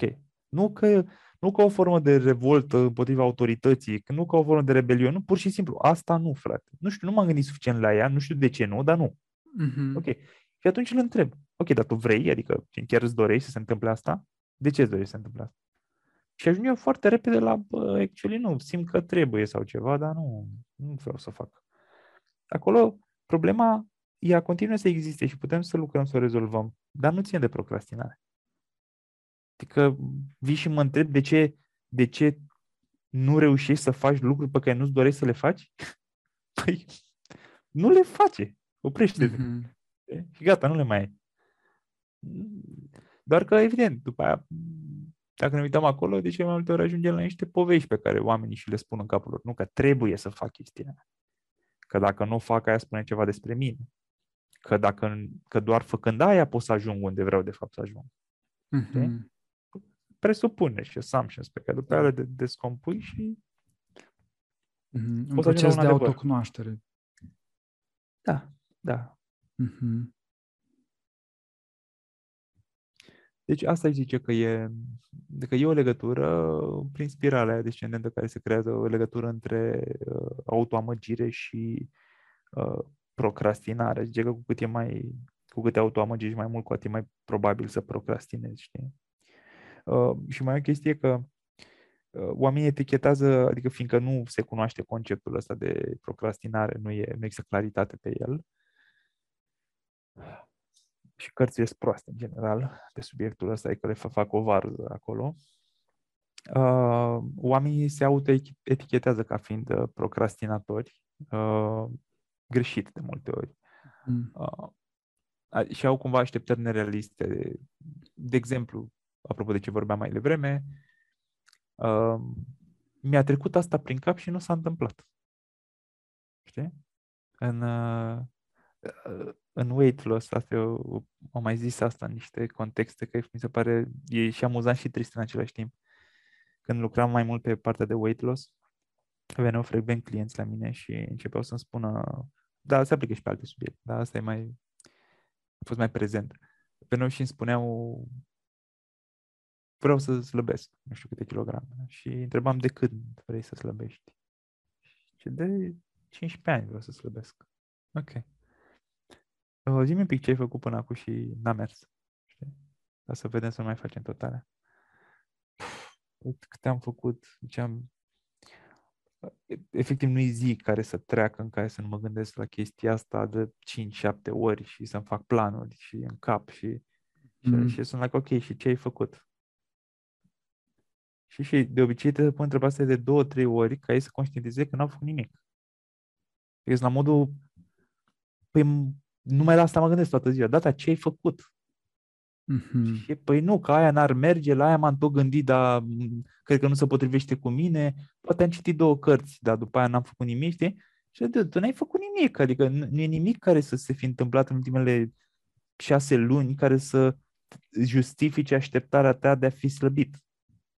Deci tu nu aveai cum să slăbești. Nu numai, deci nu că e ceva neregulă cu tine. Niciun om nu avea cum să slăbească dacă făcea ce ai făcut tu, adică nimic. Mm-hmm. Sau aproape nimic, știi? Și asta e chestie foarte frecventă și, again, nu se, nu, nu, nu se doar de weight loss. În orice domeniu. Oamenii au, de multe ori, de prea multe ori, au niște așteptări complet nerealiste. Că lucrurile ar trebui să se întâmple mai ușor sau mai natural decât se întâmplă de fapt, știi? Uh, și asta e apropo de procrastinare și de self-deceit, că uh, eu cred că procrastinez pentru că săptămâna asta am vrut să fac, uh, să, am vrut să, nu știu, dăm un alt exemplu. Am vrut să citesc o oră și n-am citit. Ok. Și cum adică? Cum, cum, cum ai vrut să citești o, o oră săptămâna asta? Adică ce înseamnă am vrut? Păi m-am gândit luni că vreau neapărat până la sfârșitul săptămânii și după aia joi mi-am dat seama că n-am citit și m-am zis ok, mâine și uite n-am citit și duminică. Și sunt, e, deci tu, ție ți-a trecut prin minte gândul de două ori, asta îmi zici. Ți-a trecut dată luni și dată joi, nu? Mm-hmm. E? Și da, păi, a, și nu s-a întâmplat? Adică, asta îmi zici, că nu, tu mi explici că nu e, n-a fost suficient să-ți treacă gândul de două ori prin cap ca să se și materializeze 100 de, 100 de pagini citite. Asta îmi zici, nu? Și da, păi a, așa funcționează lumea. Adică, așa funcționează lumea. Dacă doar îți trec prin cap chestii, ele nu se și întâmplă, știi? Uh-huh. Avem nevoie să mai facem ceva. Uh-huh. Și doar că, fiindcă le, le-au tratat uh, în felul ăla de care vorbeam mai devreme, uh, trecător așa, uh, au niște așteptări nerealiste. Și asta e o chestie foarte tare, că majoritatea oamenilor care sunt foarte... Eu, eu, de exemplu, sunt foarte disciplinat și am o conștiinciozitate foarte ridicată. Și cultivată, dar cred că și nativ un pic. Și am lucrat cu mulți oameni conștiincioși de-a lungul timpului. Și ce m-a frapat uh, foarte, foarte mult la, început, la începutul păr- părții este de ce strategic când am început să fac asta e că dacă vorbeam cu cineva care e foarte conștiincios și știe despre el că e foarte conștiincios și disciplinat, omul ăla când vorbeam să facem ceva, era în secunda aia, nici nu mai menținea ai contact, îi scotea telefonul și punea în calendar și că după aia întrebam ce ai făcut acum. Am pus în calendar. Da, ai stat un minut, adică ai, fă, ai făcut mai mult de atât. Da, am pus în calendar și am pus trei remindere. Ok. Ei întotdeauna fac asta. Eu, eu întotdeauna fac asta. Adică eu, eu, dacă vorbim acum ceva, probabil că în timpul acestei discuții eu îmi iau telefonul și notez dacă e suficient de important pentru mine. Mm. Oamenii mai puțin disciplinați nu fac asta. Ei au așteptarea să, da, că mi-aduc aminte când terminăm asta, mă duc și fac, știi? Păi și e incredibil pentru mine, pentru că eu, e, adică oamenii care sunt conștiincioși și știu despre ei că sunt conștiincioși și au încredere în capacitatea lor de a implementa, ei nu-și dau, nu-și permit să nu-și noteze. Și oamenii care avea cel mai mai nevoie să-și noteze, ei n-au mm-hmm. nicio problemă să-și permită asta. Mm-hmm. Ei sunt la modul, nu, nu, mie o să-mi iasă pur și simplu. Asta e aroganță. Mm-hmm. Deci, oamenilor care fac asta nu le ies lucruri din aroganță. Asta e singura lor problemă sau principala. E aroganță. Mm-hmm. Tu pur și simplu ai impresia că tu ești mai tare decât toți fraierii ăia cu conștientizate 98 care își notează, ți mm-hmm. o să-ți iasă așa, știi? Și după aia când nu-ți iese, ești șocat. Ia, wow, nu mi-a ieșit. Mie, tocmai mie, care, a, wait, că mie nu mi ies în general, adică, știi? E un, probabil că e un bias acolo. Uh, mm-hmm. și, um, dar ceea ce cred că putem să ne luăm din asta este că avem nevoie să facem forma asta de modelare în care să ne uităm la oamenii care le ies lucruri și să vedem ce fac ăia. Și dacă ei își pun trei remindere, puneți trei remindere. Și dacă nu-ți iese așa, vorbim după aia despre ce e în regulă cu tine. Dar de obicei nu e nimic în regulă cu tine decât faptul că tu nu faci ce fac ăia. Adică dacă te pune trei remindere, te surprinde că ți iese și ție. Mm-hmm. Reminder este doar un exemplu, da? E vorba de implementare, deci să faci niște acțiuni, nu doar să te gândești la lucruri. Asta, e, asta era ideea, știi? Mm-hmm. Ok. Să luăm cazul ăsta concret. O persoană care se gândește că vrea să citească, dar rămâne doar cu gândurile, nu, nu acționează. Vine la tine și observi că îi lipsește disciplina, tinde să procrastineze. Scuză-mă un uh, pic, nu, nu observ că îi lipsește disciplina, îi dau teste și văd dacă îi lipsește disciplina. Ok, ok. Deci sunt chestii măsurabile, sunt mm-hmm. trăsături de personalitate, adică mergem pe date cât putem, până unde putem, știi? Ok. Așa. Da. Da, și este niște teste de personalitate scot factorul ăsta subiectiv. Exact, din, adică din nu interpretarea lui Andrei voastră. asta. Exact. Da. Mm-hmm. E părerea mea. Fine. Da, e... da, da. Date. Ok. În urma testelor reies lucrurile astea. Uh, care e procesul pe care îl propui tu persoanei cu care lucrezi? Ai spus două lucruri. Unu, modelarea oamenilor cărora le iese, da? de exemplu, comportamentul ăsta de a citi un număr de pagini săptămânal și uh, crearea unui sistem bazat pe acțiune, nu doar pe, pe gânduri, cu remindere, cu blocat timp în calendar, probabil. Exact. Și, în general, ce mai conține procesul de lucru pe care îl ai tu cu, cu o persoană de genul ăsta? Uh, nu mi-e ușor să-ți răspund pentru că particularitatea metodei pe care o predau eu uh-huh. uh, este că noi creăm un proces unic pentru fiecare client. Nu lucrez okay. cu șabloane, adică probabil că un, un exemplu, într-un exemplu de genul ăsta, am începe cu întrebări și cu ascultare foarte mult, să înțeleg cum e persoana din fața mea. Ok, bun, are acest obiectiv cu cititul, poate are aceste challenge-uri, poate legate de zona de disciplină, mm-hmm. dar vreau mm-hmm. să aflu mai mult de atât. Vreau să știu ce lucruri face care ies, de care se ține. Mm-hmm. Uh, cum face lucrurile alea de ies. E vreo diferență între cum le face pe și cum încearcă să le facă pe astea cu, cart, cu citit? Nu. Mm-hmm. Uh, au fost perioade în viața lui în care a citit? Sau n-a citit niciodată? E foarte simplu. Sunt oameni, eu, eu am, am un prieten bun, care n-a citit o carte în viața lui, probabil, de la cap la coadă, dar e un om foarte cult, cu care pot să am multe discuții, doar că nu așa și el informații și le-a luat în alte feluri. Din mm. Filme, traininguri, nu știu, YouTube-uri, whatever. Okay?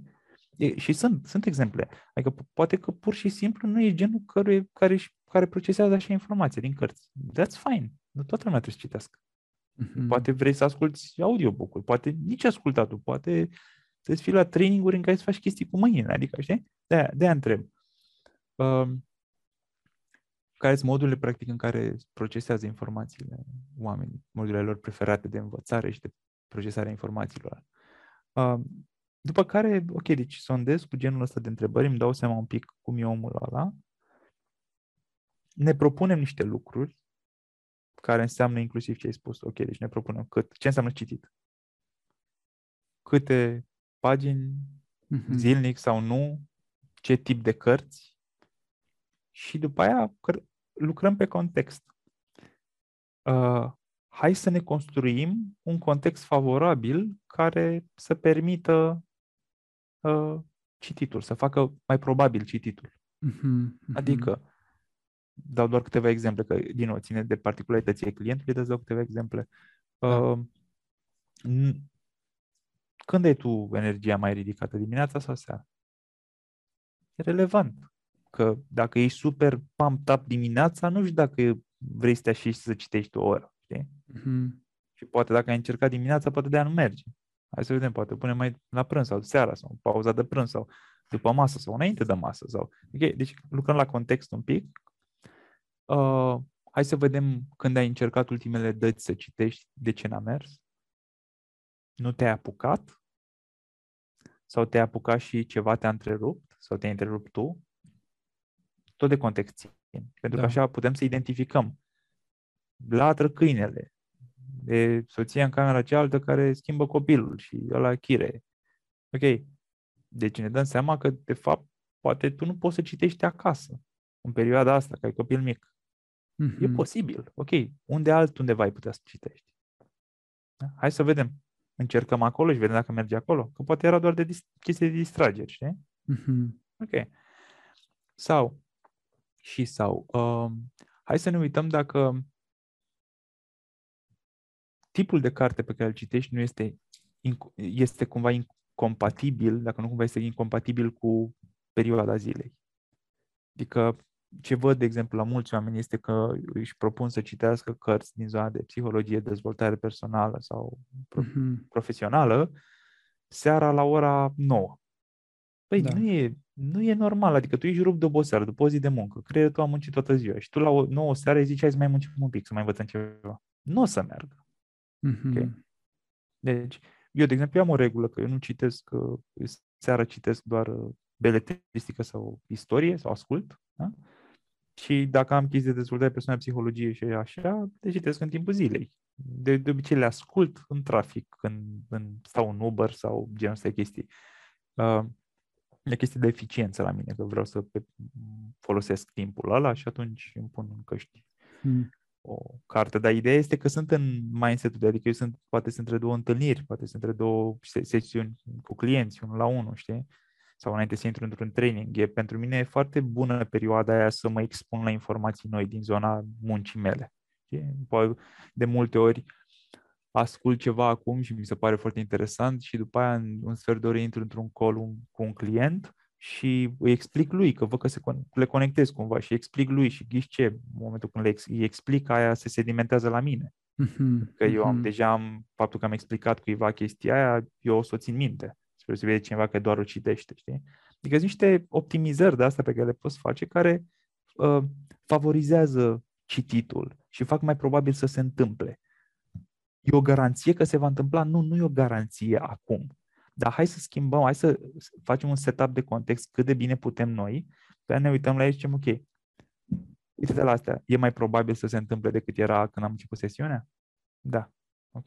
Cât de probabil e? E 8 din 10, zice clientul. Ok. Ce ar trebui să se întâmple ca să-l facem 9 din 10? Hai, mai facem două optimizări. Ok, e 9 din 10 sau 10 din 10? Da, ok. Deci ești convins că o să se întâmple, da? Da, ok. Hai să vorbim săptămâna viitoare.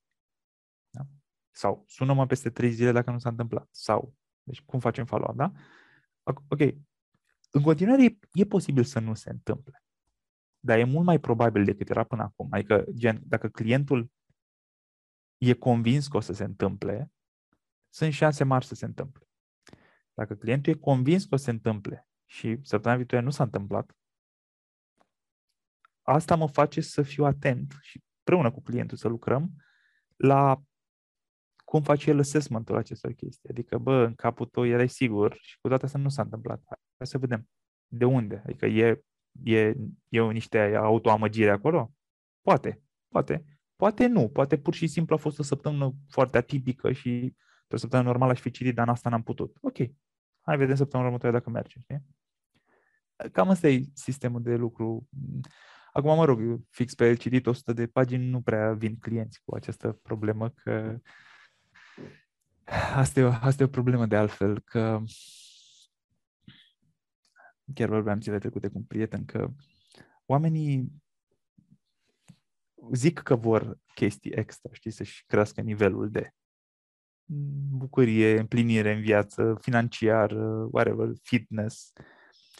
Dar realitatea este că de cele mai multe ori vin la, vin, încep procese de genul ăsta doar când îi doare ceva. Adică e mai degrabă despre, știi, e un, e un approach în care eu am nivelul meu de viață pe care îl percep este aici și la un moment dat ceva se schimbă și eu ia în jos și nu-mi place, că nu vreau viața mea înapoi, că avem mai mult control și timp și mm-hmm. whatever, știi? Și ajută-mă să umplu gaura asta și să redevină aici, știi? Mm-hmm. Pentru asta îți dispui să investească energie, timp, bani, știi? Mm.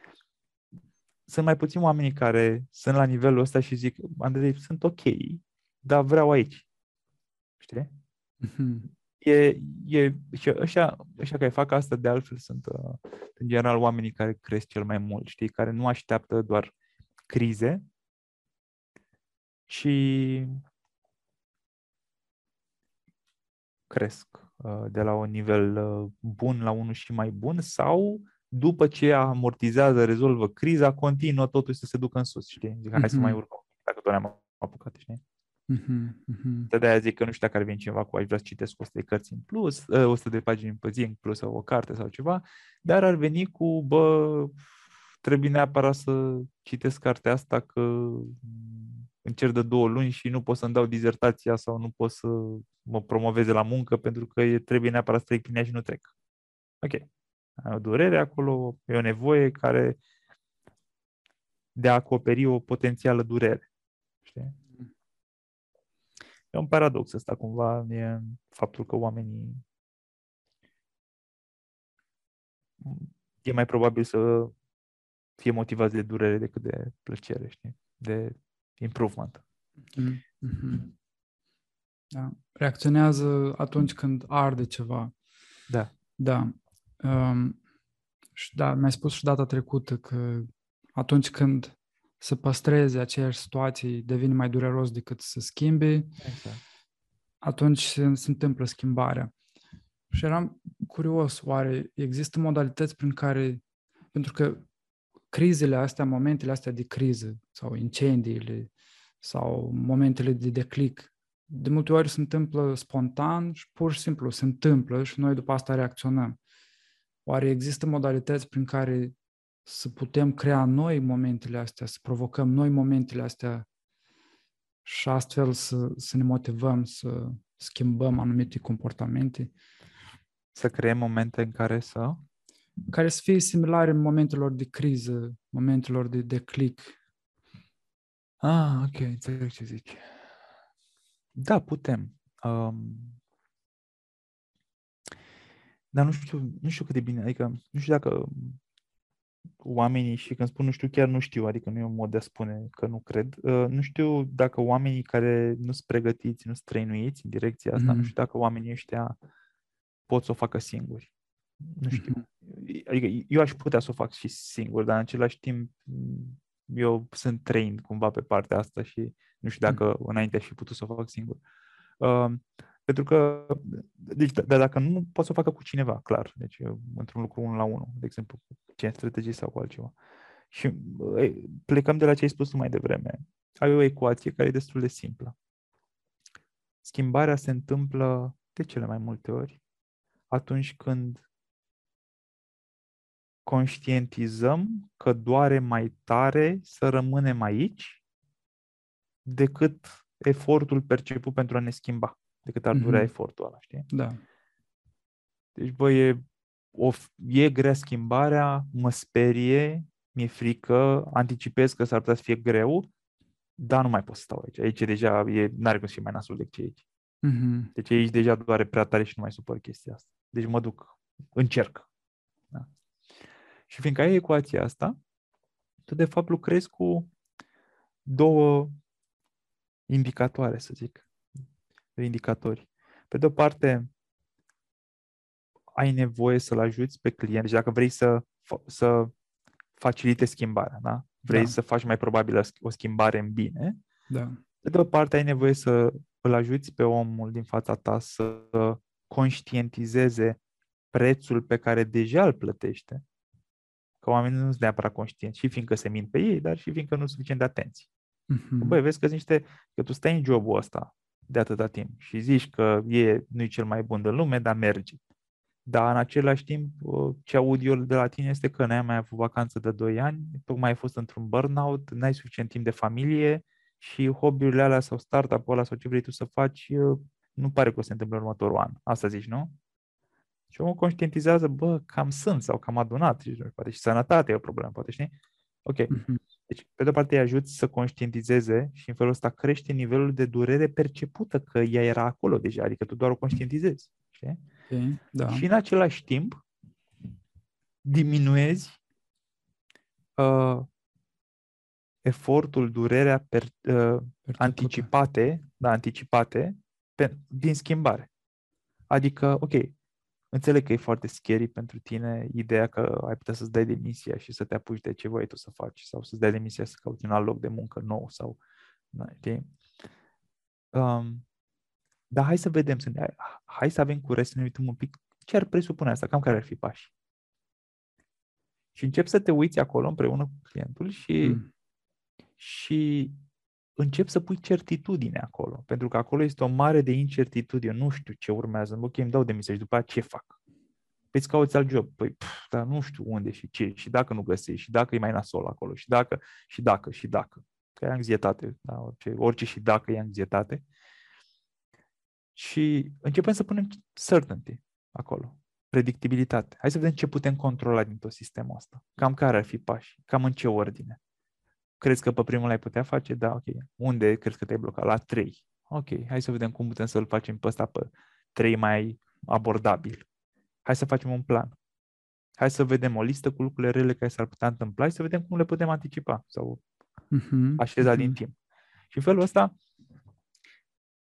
omul percepe mai puțină durere și are mai mult control pe ce urmează și atunci scade durerea percepută aici uh-huh. anticipată și în același timp conștientizează tot, tot prețul pe care îl plătește în partea asta la altă uh-huh. și ai, ai ajuns să optimizezi un sistem pentru schimbare, pentru că durerea asta a devenit mai mare decât durerea asta, chiar dacă la început poate erau așa sau pe acolo. Uh-huh. Uh-huh.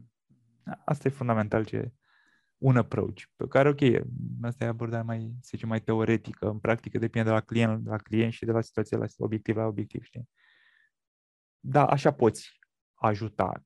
Ok, ele vin pe bază, adică cumva omul trebuie să vină la tine să spună, bă, eu cred că aș cam vrea, dar nu știu, nu reușesc, dar nu încep, dar mi-e frică, dar că ele cumva sunt echilibrate deja, nu e diferența foarte mare, dar în același timp ce, ce facem noi este să accelerăm niște procese de dezvoltare. Adică, ok, poate că oricum făcea asta, dar ai mai luat 10 ani, știi? Și vrea să o facă în două luni. Ok, cu asta putem ajuta în felul ăsta, știi? Uh-huh, uh-huh. Cam asta. Okay. Proporția dintre percepția situației actuale și anticiparea efortului necesar uh-huh. pentru schimbare.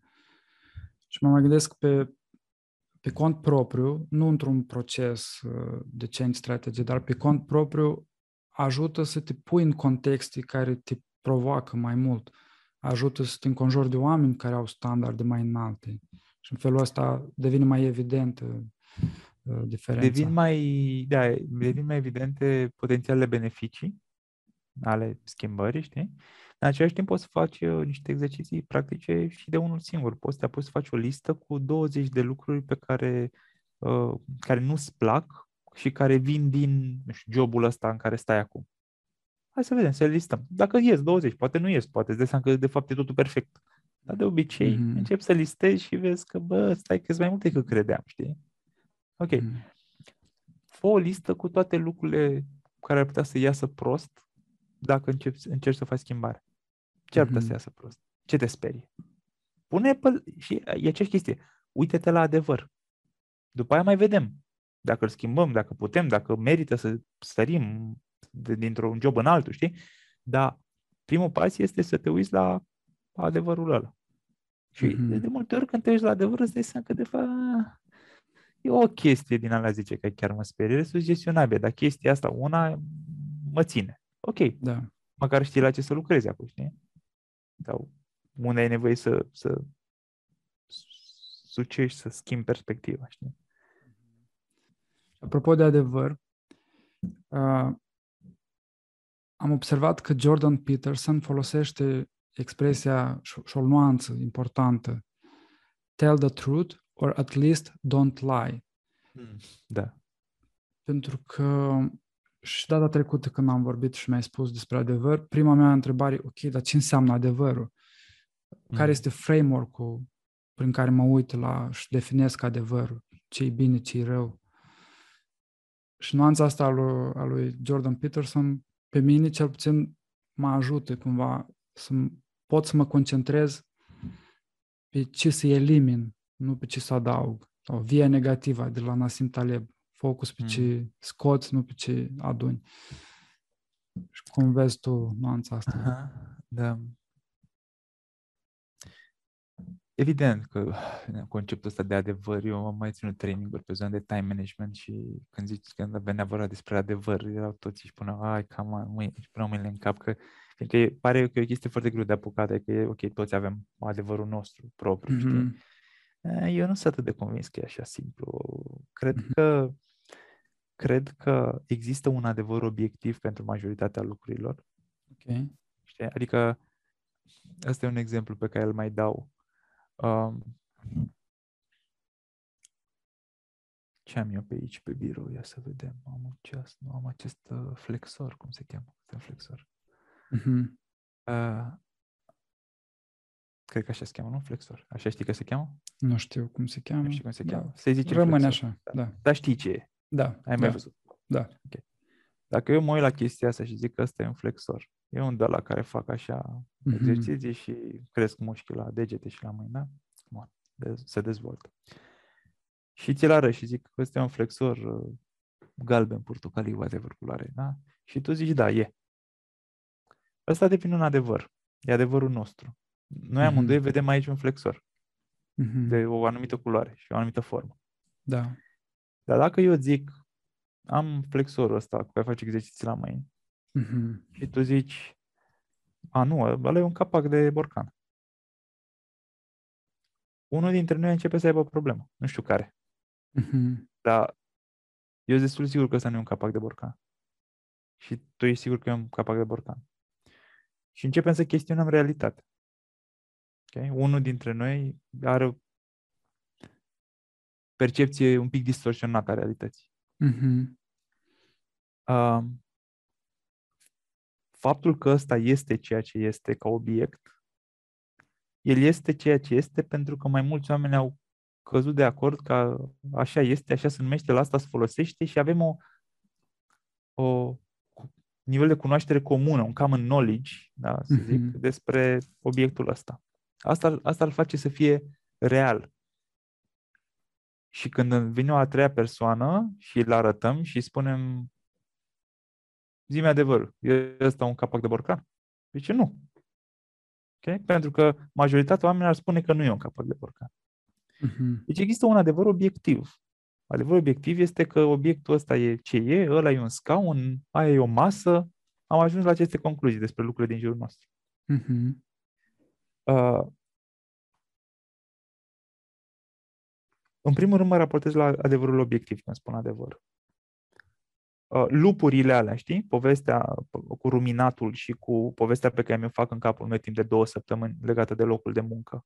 Uh-huh. Uh, dacă eu încep și vorbesc cu 3, 4, 5 oameni și îmi creez niște feedback loop-uri în care oamenii îmi spun, ai bă, că n-ai nicio treabă, nu, bă, nu, e, nu vrea să o pună pe aia în locul tău la muncă sau să nu te promoveze pe tine, că uite, eu știu aia, ăla știe aia, șeful tău zice, nu, nu, nu, rămâne cum am stabilit, în două luni te promovăm. Ok. Adevărurile astea care au venit din exterior te forțează pe tine să conștientizezi că chiar dacă tu în capul tău tu ai impresia asta, că eu, nu știu, o favorizează pe ea și nu o să te promoveze pe tine, e mm. nejustificată de realitate. Adică adevărul e altul. Există un adevăr. Că uite toți oamenii ăștia ce zic. Știi? Majoritatea cazurilor așa. Acum, peste adevărul ăsta obiectiv, cred că însă se mai pune un layer. Și aici devine un pic mai tricky, pentru da. că se pune layerul de uh, realitatea mea, cumva. Adică, cumva trebuie să trec toată, tot adevărul universal valabil, trebuie să-l trec și prin filtrul lui Andrei, care Andrei are niște particularități, are o anumită personalitate, ce e bine pentru alții nu înseamnă că e bine și pentru mine. Uh-huh. Uh, am anumite preferințe, am anumite valori. De exemplu, valorizez, pentru mine o valoare de bază, dacă chiar prima, este libertatea. Degeaba vii tu și mi explici, tu, tu și încă 30 de prieteni de mei, și mi explicați că siguranța și predictibilitatea nu pot să o am decât ca angajat într-o multinațională. Ok, înțeleg că mare parte din societate are această părere, înțeleg asta. Înțeles că, deci pare că e un adevăr, că nu se obține decât acolo nivelul ăla de, știi, uh-huh. de mhm. predictibilitate, dar în același timp pe mine valoarea mea nu mă lasă să iau adevărul ăsta și să-l fac al meu. Adică eu o să, o să încerc să-mi găsesc un fel de mod de unghi din care să mă uit la adevărul ăsta și o să vă spun, bă, înțeleg că niște niveluri de, de, de certainty, de predictibilitate acolo pe care eu ca antreprenor s-ar putea să nu le am niciodată, că mâine poate să închidă business-ul meu, știi? Adică așa. Dar în același timp, pentru mine uh, valorează mai mult un alt tip de predictibilitate, de certitudine. Faptul că nu o să-mi spună nimeni niciodată ce să fac. Faptul că dacă vreau să plec în vacanță o săptămână, plec, nu te cerbă inima Știi? Și e, e un nivel de, mie îmi dă safety, îmi dă certitudine, îmi dă control chestia asta. Alt tip de control decât vă dă vouă. Și de asta, acum, ăsta e adevărul meu. Și ok, deci am un adevăr personal care s-ar putea să nu semne cu al altora. Mm-hmm. Dar în același timp, adevărul ăsta al meu personal nu contrazice puternic adevărul obiectiv. Adică n-am încălcat nicio regulă, nu vă spun că nu există multinaționale, nu vă spun că nu există certainty în multinaționale, nu zic asta. Că există niște niveluri de certainty, recunosc asta, știi? Că nu contravine cu legile fizicii, nu încep să-ți explic că asta nu e un scaun, de fapt e un castel. Ok? Ok, e un scaun și în același timp eu din experiența mea cu personalitatea mea spun că prefer să stau pe jos și că pe jos e cel mai bun mod de asta, nu pe scaun. Și ăsta e adevărul meu. Mm-hmm. E, cred că așa mă uit eu la lucruri când, când, când mă uit mm-hmm. la, apropo de ce spui de Jordan Peterson, când spune at least don't lie, cred că el vorbește despre uh, nu spune lucrurile altfel decât le știi și le crezi a fi. Știi? Adică, uh, eu cred că oamenii ar avea mai multă libertate în, într-o companie mai mică sau într-un rol de antreprenor decât într-o multinațională mare. De exemplu. Chiar cred asta. Uh, acum, dacă vine mâine un om care îmi place și e inteligent și lucrează într-o multinațională mare și și niște lucruri de acolo și e fericit acolo. Știi? Adică chiar cred că fiecare avem locurile noastre în care ne simțim mai fericiți, suntem mai potriviți pentru anumite joburi. Vine omul ăsta la mine și îmi spune, Andrei, nu e așa că multinaționale sunt cele mai mișto chestii din lume? Uh, a minți înseamnă să-i spun da. De acord, hmm. sunt cele mai tari chestii în lume. Că zice, Jordan Peterson se zice, spune adevărul sau măcar nu minți, eu așa o interpretez. E, ok, pot să spun adevărul, adevărul e că n-aș putea lucra într-o multinațională niciodată. Asta e adevărul. Meu. Dar nu vreau să spun asta, că nu e, adică nu vreau să o ia personal și nu, nu înseamnă că dacă eu n-aș putea lucra, nu e bun pentru alții. S-ar putea să fie super pentru alții. Nu, eu nu pot eu, nu sunt capabil să fac asta. Nu, nu-mi doresc asta. Așa că îți spun cred că fiecare, și multinaționale și antreprenoriatul, sunt pachete cu plusuri și cu minusuri și cred că fiecare dintre noi, fiecare ei se potrivește ceva, știi? Mm-hmm. N-am mințit. Dar nici n-am fost fully transparent. Și cred că de cele mai multe ori și poate că e printre singurele uh, justif- cazuri, printre singurele cazuri justificate, justificabile, nu știu cum să zic, uh, în care minți în felul ăsta, în care nu, nu în care minți, în care nu spui adevărul. Știi? Cred că singurele cazuri sunt cazurile în care adevărul ar durea prea mult și ar genera prea multă, ar genera mai mult rău decât bine. Știi? Mm-hmm. Adică sunt o grămadă, ne putem gândi cu toții la cazuri în care vine cineva drag la noi și ne spune, bă, uite-te la mine, sunt dezordonat, adică chiar sunt eu așa de dezordonat?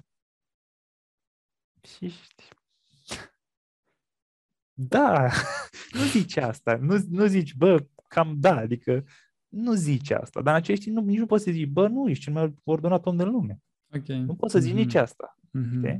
Înțeles. Și at least you don't lie. Vezi cum mm-hmm. poți să comunici chestia asta astfel încât să nu produci durere celuilalt, că nu vrei să produci durere și oricum n-ar ajuta la nimic. Dar în același mm-hmm. timp, dacă ți-a cerut un feedback, like, vrei să dai feedback-ul la... Și aici sunt două lucruri diferite ce spui e una și da. cum o spui e alta.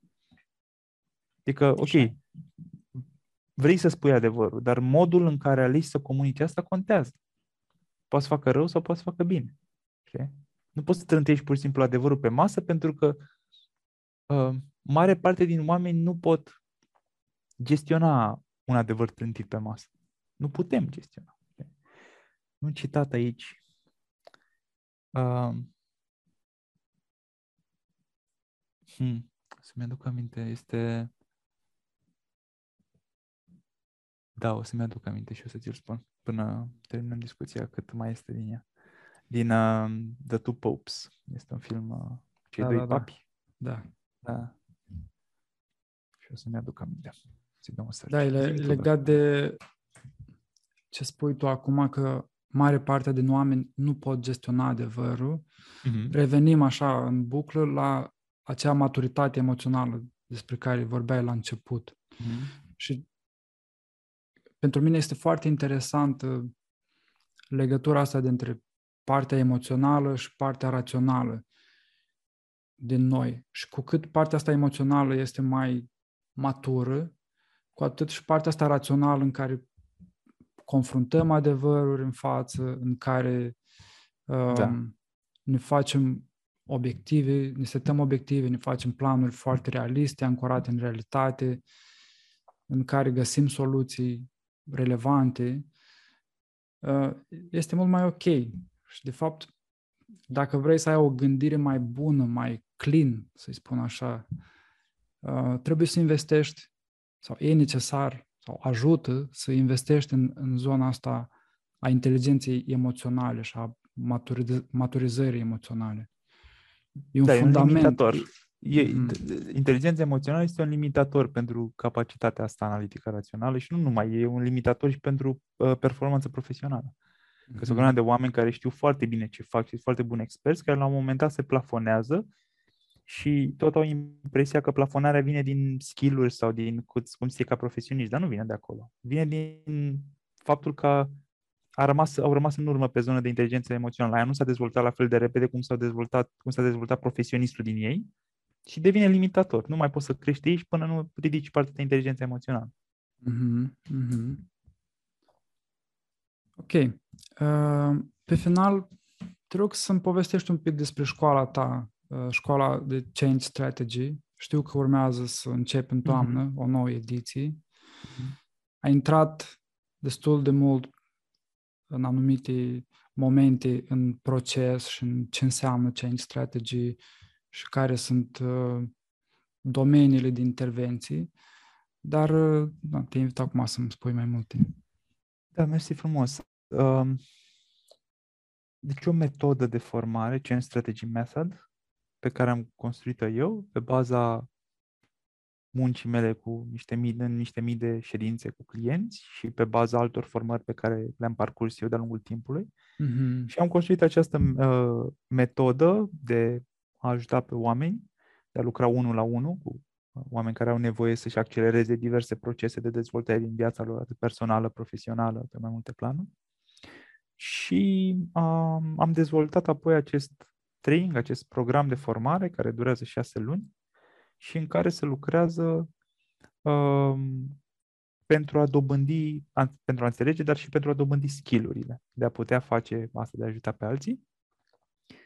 Uh, și, într-adevăr, uh, începem pe, în, în septembrie o nouă grupă de formare. Noi avem cam una pe an în medie. Um, și vom avea, cred că aici e cel mai simplu, vom avea un uh, demo day pe noi organizăm un workshop de o zi care este standalone, unde oamenii primesc și valoare, dar în același timp îl folosim și să prezentăm programul mare. Mm. Um, și există pe change.ro detalii uh, și pe change.ro slash change strategist, dacă își lasă oamenii date de contact, uh, pot să primească mai multe informații despre când e demo de cum se înscriu și după aceea despre programul mare. E important pentru noi și îți mulțumesc că ai adus vorba despre asta, e important pentru noi să vorbesc despre asta pentru că e, foarte, e, e esențial, aș spune, să găsim oamenii potriviți, pentru că um, sunt niște calități pe care ai nevoie să le ai și din punct de vedere personalitate și ca valori și ca mm-hmm. experiență, ca să poți să ajuți în mod real pe alții. Mm-hmm. Și de altfel ăsta e și scopul de modelului. Încercăm să profilăm un pic uh, personalitatea unui change strategy și cam de ce ai nevoie și cum să-ți dai seama dacă ești potrivit pentru asta sau nu. Deci, cumva și un sistem de filtrare în care ne asigurăm că lucrăm cu oameni care chiar au potențialul să facă asta și în același timp na, să afli și mai multe detalii despre costuri, durată, ce învățăm efectiv și toate lucrurile astea. Mm-hmm. Cam atât.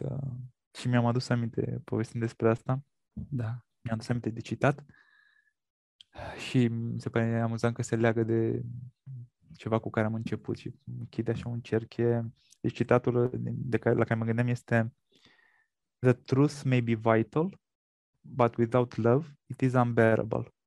Mm.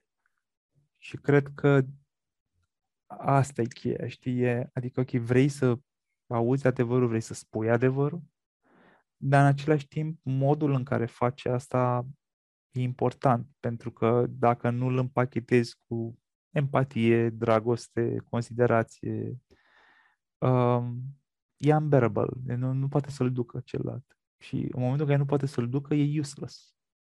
Adică degeaba ai spus adevărul. N-ai făcut nimic, doar ai rănit un om. Asta e tot ce ai făcut, știi? Mm-hmm. Și asta e, cred că se leagă cu ce vorbeam la început apropo de self-love, știi? Da. Că și, și în ceea ce ne privește pe noi e similar, adică avem Mhm. nevoie să putem să ne să conștientizăm care ce e adevărat în ce ne spunem că o să facem, în cum suntem noi de fapt, în așa, dar în același timp vrem să facem asta dintr-un loc plin de dragoste față de noi și înțelegător că asta am putut până acum, știi? Ok, acum ne-am dat seama și poate o să putem mai mult. Nu într-un mod în care ne biciuim și ne batem că singuri că n-am putut mai mult, știi? Mm-hmm. Cred că e cheia. Da. Iubirea e ca o punte care pregătește terenul pentru adevăr. Mhm. Ca să, ca să putem duce. Pentru că uneori e greu, că de-aia nu ne uităm la el, nu? Adică, de-aia. Că nu ne uităm la adevăr, de-aia nu ne uităm la adevăr, pentru că anticipăm că s-ar putea să ne doară Mm-hmm. și că nu putem gestiona. Dar putem să ne dăm seama cu fiecare exercițiu în care ne uităm la adevăr că devenim din ce în ce mai capabili să gestionăm adevărul. Și în felul Mhm. ăsta câștigăm încredere în abilitatea noastră de a conține toate emoțiile care vin la pachet cu uh, privirea adevărului. Știi? Mhm. Da, este... Ai pus punctul pe o zonă foarte importantă în care și eu cred foarte mult. Um, și cred că să ai pe cineva alături în procesul ăsta de, de schimbare și care vine dintr-o poziție de susținere, de grijă chiar, uh, ajută foarte mult pentru că nivelează da, drumul, în așa fel încât să poți auzi, în așa fel încât să poți privi, uh, să, să poți privi adevărul, să poți privi ceea ce e de schimbat și să capeți curaj să faci pași în direcția asta. Da. La final, te rog să recomanzi o carte, da? o singură carte, pornind de la ceea ce am discutat și care ți se pare ție relevantă și poate fi un început, și să ne lași cu o întrebare de reflexii.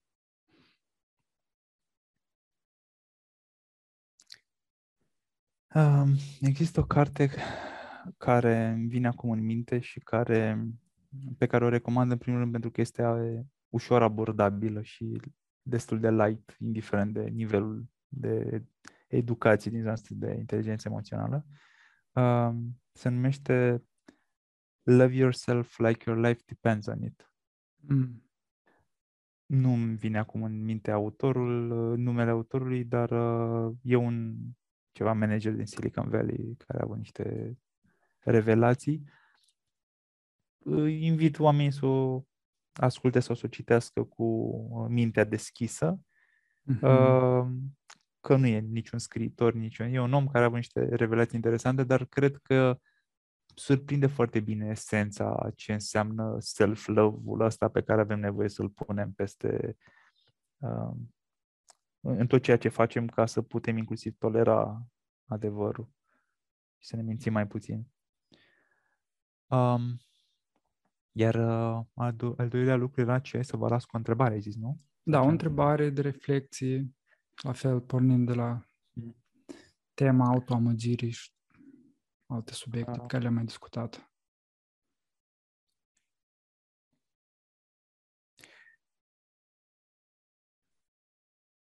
Cred că cred că o întrebare bună ar fi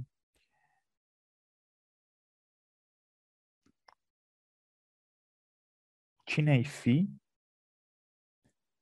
dacă ai putea să o iei de la zero, știi? Dacă n-ai mai fi cine ești azi.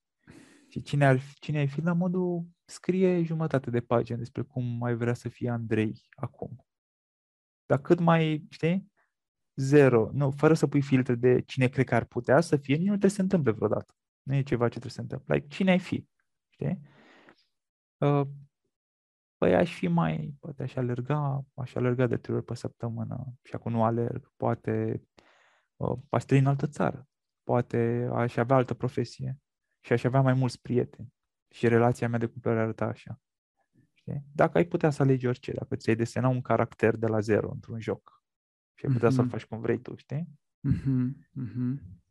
Cred că asta e un, o întrebare și pe care, pe care o recomand și ca exercițiu, adică vă recomand să și scrieți niște lucruri despre asta, nu doar să încercați să vă puneți în mintea voastră. Și de câte ori mintea o să vrea să zică, da, dar asta nu se poate, aduceți-vă aminte că nu trebuie să se poate, e doar un exercițiu. Atât, e un exercițiu de imaginație. Și cred că e important pentru că putem să ne uităm apoi la asta, la rezultat și să-l comparăm cu viața noastră. Mm-hmm. Și s-ar putea să ne dăm seama că e mai ușor decât credeam să schimbăm unele dintre lucrurile de acolo. Poate nu toate, ci dar unele. Că cred că nu ne întrebăm genul ăsta de lucruri pentru că mi se pare că am luat-o deja pe un drum și suntem atât de avansați pe drumul ăsta încât nu mai e cale de întoarcere, știi? Că, ok, poate mi-ar fi plăcut să... Uite, asta e un exemplu bun, că tot vorbeam despre formare. Vin mulți oameni la mine la formare, la demo de și, și care au făcut formarea, care și-au dat seama că ei sunt interesați de psihologie și de a ajuta pe alții. Și și-au dat seama la 35, la 40, la 45 de ani. Știi?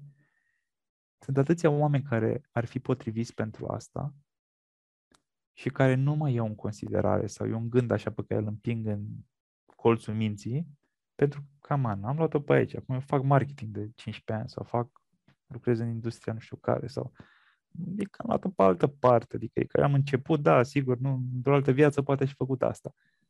Da, și în același timp sunt oameni care au zis, da, nu e niciodată prea târziu, adică hai să vedem cum mă folosesc de ce am făcut până acum ca să facilitez accesul în zona mm. asta. Și ok, poate, poate nu vreau să mai investesc 4 ani sau 5 ani sau 7 ani în formări și în facultate de psihologie, dar poate o formare de, că e de ce strategic, că e de coaching, că e de altceva, poate că îmi dă acces să pot să ajut oameni de mâine. Știi, mm-hmm. peste două luni și poate că găsesc o modalitate de a folosi toate lucrurile pe care le-am învățat și din profesia anterioară. Și, și, și asta nu se aplică doar la profesii.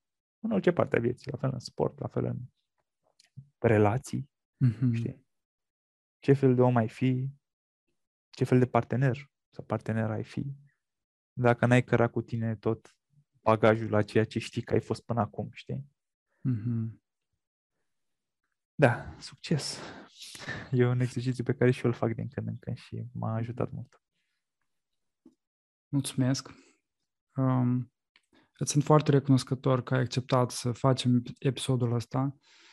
Eu te urmăresc de ceva timp, am participat și la evenimente online cu tine, uh, am cumpărat programe de pe site-ul tău, îți ascult podcast-ul, îți citesc newsletter-ul, ești o sursă de inspirație și îți mulțumesc pentru asta și recomand tuturor, mai ales celor care nu, nu te cunosc, care nu au intrat încă în contact cu tine, să te găsească pe andreiroșca.ro, pe change.ro și să te urmărească, poate chiar să dea curs invitații de a participa la formarea ta sau mai întâi la demo day. La demo day, ca să vadă mm-hmm. dacă li se potrivește. Mulțumesc frumos, Ivan.